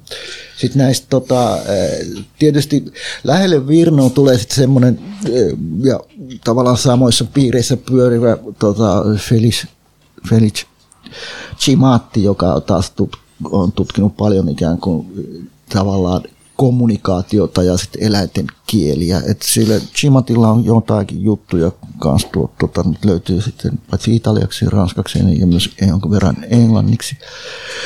Sillä että ne on niin kuin samoissa tämä tota, ikään kuin sen kielellisen kyvyn ja kielellisen kyvyttömyyden tutkiminen, niin tavallaan niin kuin sen on mun käsittääkseni, siinä pyörii aika paljon ikään kuin samat, miten se sanoisi, samat tutkijat ja se liittyy läheisesti ikään kuin siihen, että minkä takia vaikkapa se kieli ei tavallaan se ei pysty realisoitumaan. Ja Niin ei siis jo, ehkä mäkin sanoisin nimenomaan tuohon niin kuin, tuohon, niin kuin, että on olemassa ihmisiä, joilla ei ole kieltä, niin Virno ehkä ajattelee nimenomaan niin, että, että se kielenkäytön kykyyn liittyy se potentiaali, että se on niin epämääräistä, niin hämärää, että siinä on aina se mahdollisuus, että se ei onnistukaan. Mm. Mutta tietysti Virno, Virnon niin ajattelu on sillä tavalla viime kädessä humanistista, että se ajattelee, että nimenomaan ihmisen kielellä on täysin erityyppinen luonne kuin millään muulla. Ja tämä on ehkä se, joka on myöskin semiootteinen kysymys, mikä mulle on hankala, mitä mä en ole koskaan ymmärtänyt niin, se, ajattelussa. Mä en, ehkä olisi niin, mä en ole ihan varma siitä, onko se niin, mutta mäkään ajattelen, hän nyt ajattelisi, että tota, me ollaan nyt etenemässä ehkä mm. pikemminkin siihen suuntaan, että me ensimmäistä kertaa niin kuin ruvetaan ihmisen tasolla niin, lasketaan niin, niin. koko ajan lähemmäksi eläin, niin, niin joo, sanottuja joo, eläimiä ja tota, tutkitaan, että ehkä ne kuitenkin ne eläimetkin, ehkä niilläkin on kieltä ja tota, jotain, että sitä ihmisen kieltä ei pidetä niin korkeatasoisena mm. ja muuna, sitten kun me tullaan siihen pelkän kyvyn tarkasteluun. Niin, niin, se, se on tavallaan enkytystä ja sitä kyllä mä sen ymmärrän, mutta mutta tietysti on Virna niin kuin, vaikka mä nyt en ihan ymmärrä sitä niin kuin kaikissa suhteissa tätä, tätä tota Eduardo Viveros de Castronkaan juttua, mm. niin varmasti Virno on nimenomaan niin kuin humanisti siinä mielessä, millä se yrittää vittuilla, että on aina se negatiivinen, mm. negatiivinen tapa määritellä. Ihmisen erityisyys on olla vailla erityistä ympäristöä, sen kieli on, on tota heikommassa yhteydessä ympäristöönsä ja sillä tavalla on sillä semmoinen niin erityiset, kyllä mä, tota, niin kuin, niin sitten se lähtee oikeastaan kyllä voimakkaasti, mutta mä nyt tietysti kun mä nyt positiivisesti niin. mä ajattelen, siis kun keskustelussa usein tuodaan esiin se, että eläimillä on tämä reaktiomalli ja sitten tota, mitä perinteisessä filosofissa ajatellaan, kun tota, ja merkityksen tuottaminen, ihminen tuottaa merkityksen, että kun merkillä voi olla, merkki voi, merkki niin kuin Umberto Eco sanoi, merkki ei ole merkki, jos ei sillä voi valehdella, eli tota, merkki on jotakin ja merkitys on jotakin, joka vaatii aikaa ja sitten perinteisessä filosofiassa ajateltu, että ihminen on se, jolla on aika ja eläimillä ei ole aikaa. Aikaa niin sanotusti. Ja se aika perustuu, aika on just se, että kun me joudutaan lukemaan tai miettimään, että mitä helkkaria toi tarkoittaa, missä kontekstissa se nyt oikein puhuu, niin se aika, aika ja historiallisuuden kokemus ihmiselle syntyy just tästä välistä, että se ei, meillä ei ole välitöntä reaktiomallia siihen, että kun tota, miten se nyt on, että kun kärpänen lentää sammakon ohi, niin sammakko ajattelematta niin kuin tota, nappasee sen, sen ja ihminen, jos se olisi siinä tilassa, miettisi vähän, että mitäköhän onko tämä kärpänen syötä vai mitä muuta. Siinä, siinä tulee se historian, historiallisuuden kokemus ja sitten tämä tota, ajan kokemus on ihmiselle olennaista. Ja sitten me tullaan tämmöisiin latteuksiin niin kuin Heideggerille, että eläin ei kuole, se vaan mätänee tai mitä ne on, tota, jotka on niin kuin, todella bulgaareja esimerkkejä, mutta musta tuntuu, että tämä niinku, niinku kielen tutkimus ja tota, ihmiskykyjen tutkimus on niin kuin pikkuhiljaa sen sijaan, että se korostaisi ihmisen erityisluonnetta. Niin kuin tämä on tärkeää, että meillähän mm. niin kuin korostaisi ihmisen erityisluonnetta vastakohtana sitten meidän tav- tavallaan biologiselle luonteelle. Että me ollaan kulttuurisia olentoja, diskursiivisia olentoja ja sitten meidän biologinen taso on jotakin muuta, että biologia tutkii sitä. Niin me ollaan nyt niin kuin hajottamassa tavallaan sitä erottelua ja me ollaan tässä mielessä lähentymässä ehkä eläin eläimiä ja tota, eläimiä uudella tavalla, semmoisella, miten sen sanoisi, niin kuin kunnioittavalla ja se ehkä semmoisella kumppanuuden ja ehkä myöskin semmoisen kollektiivisuuden tasolla. Mä... Joo, kyllä mä tuosta on ihan samaa mieltä, mutta siis tietysti Virnonen niin lähestyy kysymystä sillä tavalla semmoista niin jossain määrin aristoteellista semmoista niin perspektiivistä, että lähdetään niin tämmöisten lajikategorioiden sisältä ja ehkä yritetään Jussin kuvaamalla tavalla purkaa niitä sen sijaan, että niin kokonaan purkaa vaikka lajin käsite sillä tavalla, kun joku löysi yrittää ajatella sillä tavalla niin kuin pikemminkin alhaalta päin, että keksitään joku muu tapa puhua asiasta kuin lajit ja niiden väliset differentia spekifika. Mutta se nyt on...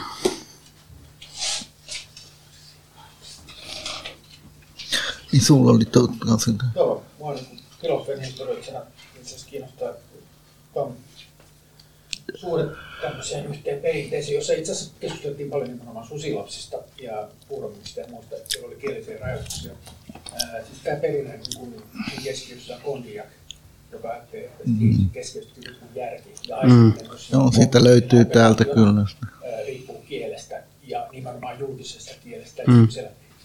ihminen ei nimeä subjektiivisia aistimuksia, vaan aistimukset tulee tietoisiksi kielen kautta. Ja tämä tietysti lähtee Wolfista ja sitten se jatkuu Kodillakin jälkeen Ranskassa ideologeissa ja Britanniassa ja Saksassa taas Hamannin ja Humboldtin kautta. Ja, ää, mikä usein filosofian historiassa jää vähän pimentoon. Siellä ajatellaan, että kiistettiin vaan siitä, että tuleeko, tuleeko kaikki niin kuin, mm. tietoaistimuksista vai järjestä, mutta tässä skeemassahan se niin menee. Kysymys on se, että onko aistimuksia ylipäätänsä ja järkeä ilman kieltä, niin tota, onko mitään suhdetta tähän perinteeseen, vai onko siellä taustalla enemmän tämmöistä nykyistä niin Vigotski ja muut, vai onko, sitä, että onko siellä semmoinen perinteinen ikään kuin katkos? On tuolla kondilla, kyllä siellä löytyy tota, on, mutta Virno tietysti se puhuu kondiakista, mutta kondiakia se pitää tämmöisen, niin kuin Virnohan sanoi, että mitä se se tota, yrittää rakentaa toisen asteen sensualismi, että se on mm. niin kuin, ei välittömästä aistimuksista, vaan kielen, kielen aistimuksista se niin kuin pitää kondiakkia tämmöisenä niin kuin,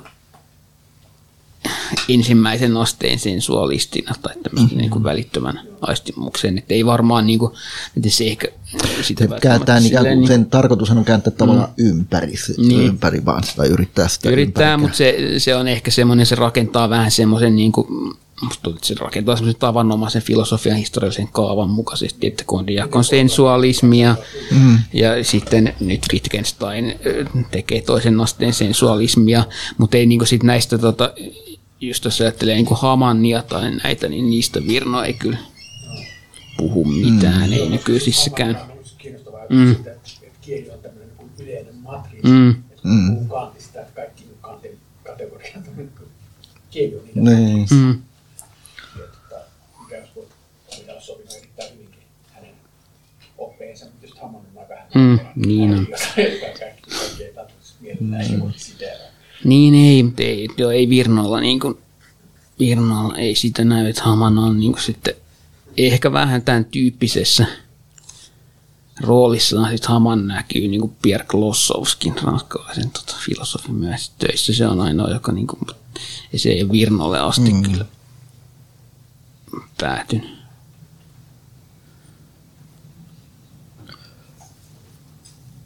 Mä voisin kysyä. Siis Virno, Virno on lukematta, mä jäin luuppaamaan tota, teemaa tästä tota, minuuden suhteesta puhuttuu kieleen, kun sivuttiin tätä ironiaa ja sitten tätä uus vakavuutta. Ja sitten toisaalta sitten Eetu toi jälkeenpäin toi, tota, itsensä puhelun siellä kapakassa esille, niin tota, miten te tai Virno ajattelette, niin kuin, että onko puhutulla kielellä mahdollisuus yksilöllä saada joku ote siitä minuudesta? Niin, mietisit kanssa, kun olisit rukoilusta puheen. Tota, mä oon ehkä vähän eri mieltä kuin Virno siinä, että se, se, tai ylipäätänsä, että ei se rukoileminen niin mun mielestä ole mikään semmoinen toivomus kaivo, että, että me tiedettäisiin välttämättä, mitä me rukoillaan, vaan päinvastoin, niin että se, Jumalahan tietysti tietää, mitä me toivotaan, mutta me ei välttämättä itse tiedetä, mitä me toivotaan, että se on se ongelma siinä.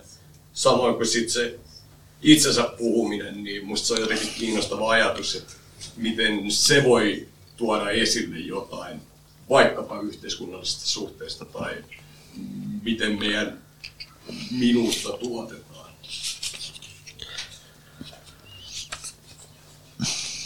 Sulla siellä joku... Ei, mä ajattelin tästä, tuota,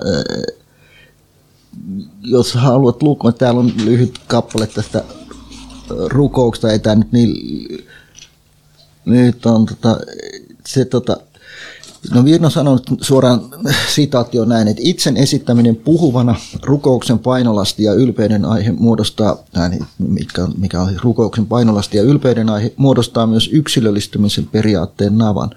Ja sitten tässä tästä lapsi, lapsi ottaa etäisyyttä esiyksilölliseen elämään, kun hän esittää itsensä toisille ja itselleen kielenkäytön kyvyn ainutkertaisena kantajana, biologisen puhumisen potentiaan erityisenä aineksena. Rukous uusintaa tätä etäisyyttä. Se siis voi lujittaa puhujan yksilöllistymistä tai palauttaa sen hänelle. On kuitenkin ilmeistä, että tarve tällaiselle luittamiselle tai palauttamiselle ilmenee vain silloin, kun ollaan kriisin kourissa. Ja sitten tässä tulee näitä, niin kuin sä oot tehnyt jotain idioottimaista ja sitten sä kiroilet itseksesi, niin kuin puhut, puhut ja näitä muita.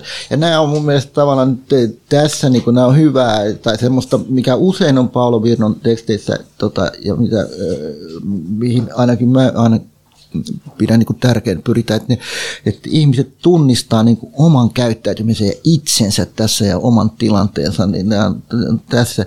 Eli se rukous, ja sitten täällä myöhemmin jatkuu sitä, että rukous tai itsekseen puhunta ja tämä, niin ne on samalla palautumisia tähän niin kuin antropogeneesiin, eli siihen, kun missä meistä tulee ikään kuin ihmisiä, kun me, ollaan, me osoitetaan, että me osataan puhua, tai meillä on puhekyky käytössä, ei niinkään osata puhua, vaan meillä on puhekyky, puhekyky käytössä. Se on sekä palaamista siihen alkutilaan, alkutilaan, että samalla ikään kuin pelastautumista sit tavallaan siitä ikään kuin, siitä, että mä en olekaan kokonaan, kokonaan vajonnut niin kuin tonne, tota, kokonaan vielä vajonnut, miten se sanoisi, niin pois tästä ihmistilasta. Ja sitten näiden, tota, nämä yhdistetään muun muassa riitin tai rituaalisuuden juttuihin, ja riitti on kielellinen ja kieli, kieli muodostaa riitin perustan. Että liturgiahan tarkoittaa niin kuin se, että omista niin kuin käytännössä se, mitä, no, kun siellä on se työ tai mukana, mutta tota, toi oli vaan toi, mitä. Se Eetu voi jatkaa sitten kääntäjänä, muistaa tarkemmin noin. Niin, no ei kyllä toi tosta oli. Se on tietysti niin mutta siis tota, mä en ymmärtänyt, mitä sä sanoit eri mieltä, niin millä... Ei, siis mä olin vähän osittain käsittänyt väärin, tai siis, että siis mä nimenomaan, se, ehkä mä ajattelin niin kuin, että siis sen niin kuin puheen suhdetta, tai että mi, miten puhe ylipäätänsä, mikä merkitys sillä on niin kuin siihen, miten yksilö voi saada niin kuin otteen mm. itsestään tavallaan erona äh, ironialle tai, tai tällaiselle tota, uusvakavuudelle. Mä en tiedä näistä termeistä niin mitään. Niin, en mä, siis se nyt on se, Mutta esimerkiksi voidaan ajatella, että riittiin ei koskaan voi, ja tämä on Austinilla sekä kaikessa niin kuin rituaalia tai riittiä koskevassa tutkimuksessa, sä et voi koskaan osallistua ironisesti riittiin. Mm. Se on niin kuin yksi, se ei, ri, ironia ja riitti, niillä ei ole mitään, ne, ei, ne on, on, täysin mahdotonta. Samalla tavalla kuin ikään kuin tämmöisen performatiivisen suorittamisessa, joka on niin kuin klassinen mm. esimerkki tämä, että tota, otan tämän, tämän naisen vaimokseni, ja jos se tota, ironisesti, mä otan tämän naisen vaimokseni niille, että ei tapahdu, sitä ei tapahdu sitä riiti, tota, tai sitä, silloin ei tapahdu sitä. Tai kun puheenjohtaja niin Ostilla avaa koko no avataan nyt sitten kokousta, ja se kukaan ei kuuntele, kaikki touhua jotain omiaan, niin tota ei tapahdu tavallaan mitään. Niin se ei niin kuin, tavallaan, ironia ei kuulu siihen, siihen ironia ei tietysti mielessä kuulu siihen yhteisön, miten sen sanoisi, perustamisen jotenkin tilanteeseen sillä tavalla, että se on niin kuin ironian kautta sä vetäydyt ulkopuolelle, että viettäkö nää tätä joulua. Niin, mutta se on ehkä just se, mitä mä yritin sanoa, mistä Virnokin puhuu, on se, että se tavallaan puhuu siitä, että kun ikään kuin tämä niin kuin ihmisen mielen transindividuaalinen biologinen ulottuvuus kokonaan yritetään niin kuin unohtaa, niin silloin tavallaan niin kuin tapahtuu sitten niin, että että tota, uskonnollinen tämmöinen puhe alkaa niin kuin pitää huolta siitä, että tavallaan niin kuin tietyssä mielessä vaan, että jotakin mitä tämmöistä niin kuin uuskonservatiivit tai muuta, niin se on niin kuin semmoinen, että siinä vaiheessa kun niin kuin kaikkialla kaikki on vaan ironista, niin ihan mikä tahansa semmoinen niin kuin jonkinlainen riitti, mihin sä voit jotenkin olla ilman ironiaa, niin sit sä niin. kuin tartut siihen, että niin, tavallaan mikä selittää niin kuin vaikka jonkun tämmöisen tota, uuskonservatiivisuuden. Että, että se...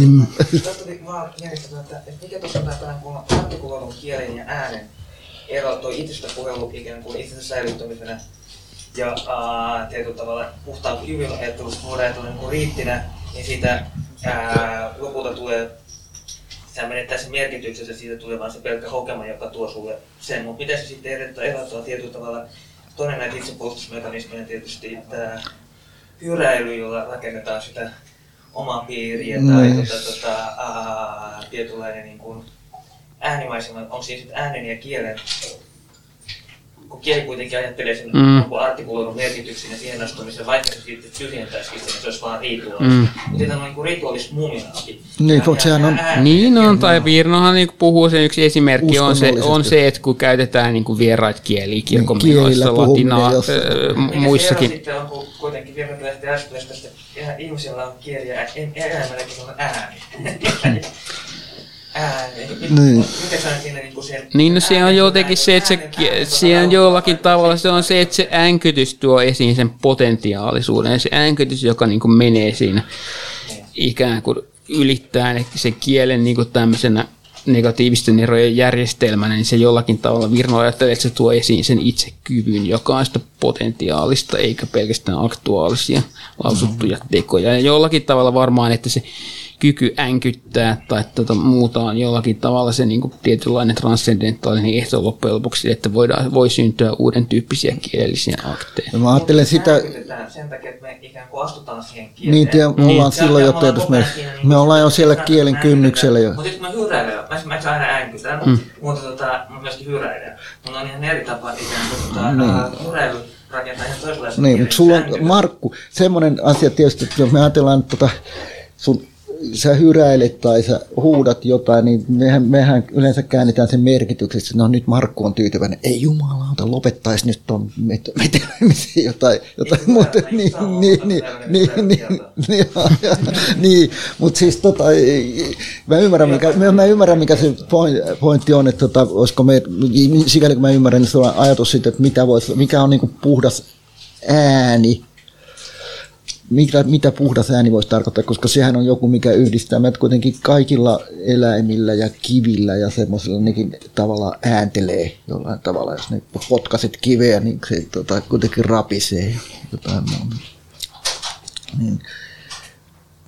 Onko sinulla joku idea sit, siitä tai semmoinen ajatus, että mitä sä Ei, siis kun ääni, kato, kun sehän on tav- tavallaan sehän on niin se kielen suhteen, kun me tuotetaan sitä, eihän tämä, mitä mä puhun kurkun päällä, eihän se ole niin mitään merkityksellistä, jos tässä kaikki koko muu porukka olisi jotain muuta väkeä, että tota, joka ei olisi edes mitään tavallaan tuntumaan siihen, mitä mä käytän, onko mä vihanen vai tota, muuta. Kä- ei olisi niin minkäänlaista, sanoisi jotain alkeellista koodistoa siitä, että tota, niin mikä ääni se on, että on ärsyttävää rapinaa korvissani. Tai, tai tota, toipas kuulostaa ystävälliseltä ja miellyttävältä kuin kissan kehräys. Joo, pelkkä ääntely. Siis Niin. Mä vaan tarkoitan, että tässä on kuitenkin keskeisenä ollut koko ajan se niin ajatus, että se puhdas kielellinen kyky, että se on just se kielellinen Niin, mutta, Mut mutta se tulee ehkä, ehkä se on sen, sen rajan, rajan kyseenalaistamista jollain tavalla se, että silloin kun, silloin kun sä alat äänellä jotain, siis jos nyt tietysti sanoo semmoista, mikä nyt on, tota, ran, joku voi sanoa, että kun sä opettelet ranskaa, niin tärkeintä osaa sanoa oikealla tavalla, niin bää, bää, bää. Niin se, se on niin kuin se, että sit kun sä et enää tiedä, mitä sä oot sanomassa, sä yrität liikkua kohti jotain uutta, niin sit sä alat tietyllä tavalla äänellä, ja se ääneen ja merkityksellisen ilmauksen raja on tavallaan siinä mielessä hämärä. Mä ajattelen kuitenkin, että jollakin tavalla niin kuin, mä en tiedä onko tämä Virnon idea, mutta se, että tietynlainen uutta luova kuitenkin kielessä tapahtuu aina tietynlaisen änkytyksen tai semmoisen kautta, että sä et saa jotain ajatusta muotoiltua valmiiksi, jollain tavalla heität sen ihmisten väliseen tilaan ihmis, niin kuin tietynlaiseen dialogiseen tilaan. Ja, ja sitten siitä voi syntyä jotain, kun joku saa siitä ajatuksen päästä kiinni. Et siinä jossain kirjassa on joku epämääräinen kohta, jota sä et oikein tajua, ja sitten sä alat miettiä, miten tämä voisi, sitten sä onnistut keksimään tai uutta. Tai en mä tiedä, musta tuntuu niin kuin Jussin ja muunkin, kun mä oon kirjoitettu kirjoissa, niin paljon se tulee semmoista, jos niissä nyt on jotain järkeä, niin se on semmoista, että kun me puhutaan, niin toinen heittää, että mä oon jotain tämmöistä ja en, en mä tiedä, saat se tästä jotain kiinni. Tai lähettää jonkun sekavan tekstin pätkän, että mitähän tässä nyt jotain tällaista voisi yrittää tehdä. Ja se on se niin kuin, missä syntyy jotain uutta, kun sä niin kuin, et onnistu tuottamaan täydellisiä lausumia, että minulla on nyt tämä ajatus ja minä muotoilen tämän ajatuksen ja, ja tota, tämä on minun mielipiteeni, vaan sä jollain tavalla äänkytät jotain epämääräistä sinne yhteiseen tilaan ja sitten joku toinen saa sitten jotain kiinni. Mutta on hauska hyvä esimerkki, mä otan kerran, että tässä äänkitys syntyy siitä, että mä etsin sitä merkitystä, jota ei Niin, mutta sä oot silloin- Ja, ää, ja se ääni on eri asia. Niin on, on. hyvä esimerkki siinä että tästä erosta, että mä pystyn ihan hyvin lukemaan ranskaa ja, ja, ja jopa vähän kirjoittamaankin. Mä näen ne merkityksellästi, mutta mä pystyn ääntämään, ääneen sanomaan mitään, enkä ymmärtämään Mm. mitään, mitä ranskassa sanotaan. Eli tota, äh, siinä on täydellinen ero niiden merkkien, jotka on siellä Mm. mm. niin kuin nähtävillä ja selkeitä. Pystyn seuraamaan sitä, ja lukemaan noin, sitten Mm. puhumaan sitä ranskaa, mä et mitä ei mm. Mutta tota, sitten tietysti kyllä me ajatellaan, että kun tota, Pyys yritti tota, perustaa sen tota, eh, semiot, tai perusti semiotiikan sekä kaikkien merkkien lukemisen eh, eteen, mutta sitten mä, mä jotenkin, että meillä on erikseen merkit ja sitten meillä on tavallaan niin nämä kielelliset merkit, mutta voidaanko me lukea ylipäänsä ääntä merkin mielessä, että onko ääni aina niin kuin joku merkki. Se on niin kuin musta mielenkiintoinen filosofinen tai tavallaan kysymys. Ääni sellaisena on- myöskin jotakin, mutta mä en tiedä mihin me ajaudutaan sitten, jos me ruvetaan niin kuin, tässä on varmaan jotain musiikki, enemmän musiikkia. Väli, välimuotoja, Niin. avantgardistista, äh, fonetista runoutta. Niin, Niin sehän ei ole kieltä, mutta esimerkiksi kaikki Switchersin runot, niin nehän perustuu kuitenkin saksafonologiaan. Mm. niin, Sekin on kuitenkin sen kielikyvyn esittämistä. niin. On, on, ja tämä on tavallaan se, Sehän on just tähän rituaalista ja uskonnolliseen On se, puheeseen. tämä on tavallaan just se, mi- mitä mä en niin kuin, sit taas, mitä, missä mä ajattelen eri tavalla kuitenkin kuin Virno, että jos mä ajattelen jotenkin intonaatiolla on merkitystä tai jotakin muuta. Intonaatiolla on semiotiikka, mutta mä en usko, että se semiotiikka on samanlaista kuin Sosyrin kuvaama kielellinen semiotiikka, joka perustuu mm-hmm. niihin. Niin kuin, että se, on, se semiotiikka on jollakin tavalla erilaista sitä ei voi, ei voi muodostaa kielitieteen pohjalta, vaikka sillä on merkitys. Niin, niin no eleiden tai minkä... Mer, merkittävä osa kieltä. Mm, Niin. Niin, se on. Niin, no ihan tutkinnon justiin Veitsen ja kumppanit, niin ihan muun muassa kommunikaatiosta, niin se kielellinen kommunikaatio, mun mielestä oliko se, ei se ole 20 prosenttiakaan, vaan Niin, siinä on se, niin on, mutta tota, sehän on tavallaan yksi, voitaisiin ajatella tietysti historiallisesti, se minkä takia me ei enää puhuta kauheasti semiotiikkaa, ja minkä takia semiotiikka ei ole niin kauhean suosittu tutkimusalue, on se, että 1970-luvulta tota lähdettiin että merkkiä ei voi tutkia tutkimatta sen kontekstia tai sitä kehystä mm. tavallaan, missä se saa jonkun merkityksensä. Eli voitaisiin ajatella, että just niitä edellytyksiä tavallaan, mitkä muodostaa sen merkityksen, että se on sieltä. sieltä. Mutta muistaakseni Sossiurilla oli taas semmoinen, sehän yritti perustaa, vaikka ne voi, on väärin sanoa, koska se on niin tota, kuitenkin se yritti perustaa niin semmoisen uuden tyyppisen filosofia yhteiskuntatieteen, jota se nimittäisi semiologiaksi, joka tulee sitten psykologian ja tavallaan sitten biologisen ja tota, sitten tämän ikään kuin merkityksen ja kielen, kielen yhdistämään ne toisiinsa, mikä mä oikein muistan. Se, sen. Mutta se just niin kuin merkki, merkkien merkityksen tutkiminen, niin selkeästi se siirtyy tota sen kontekstin ikään kuin tutkimiseen tai sen kehyksen tutkimiseen. Ja silloin se tarkoittaa aina mun mielestä sitä, että palataan sinne ikään kuin niihin miten sen sanoit, niihin edellytyksiin tai siihen tota, dispositiiviin, joka pakottaa meidät näkemään tämän kaupungilla tapahtuman, tota, tapahtuman väkivaltana, rakkauden osoituksena, mielenosoituksena tai jonain muuna vastaavana. Et se, no, en mä ehkä sitä nyt osaa sen paremmin tässä sanoa. Vaan tunt, niin kuin, ja nämä on vähän sellaisia, kun nämä sotkeen tulee noin historialliset tai semmoiset aina mieleen mieleen just se esimerkiksi, jos Umber, ajattelee Umberto Ecoa esimerkiksi, se selkeästi se siirtyy, sen tuotanto siirtyy 70-luvulla jo tähän tota, ikään kuin kontekstien tutkimukseen ja muuhun. Se, joka meidän kannalta tietysti, tai lukijoiden kannalta merkitsee, että niin tulee vähemmän hauskoiksi kuin joku sarjakuvan lukeminen. Aika lopettaa. Joo. joo. Tota, joo, voitaisiin ehkä tässä vaiheessa lopettaa keskustelu, mutta jääkää paikalle, ottakaa virvokkeita ja kirjoiluosta tuolta ja käykää ottaa vähän raitista ilmaa. Tota, äh, mutta annetaan tässä vaiheessa Jussille ja Eetulle isot aplodit. Kiitos. Kiitos.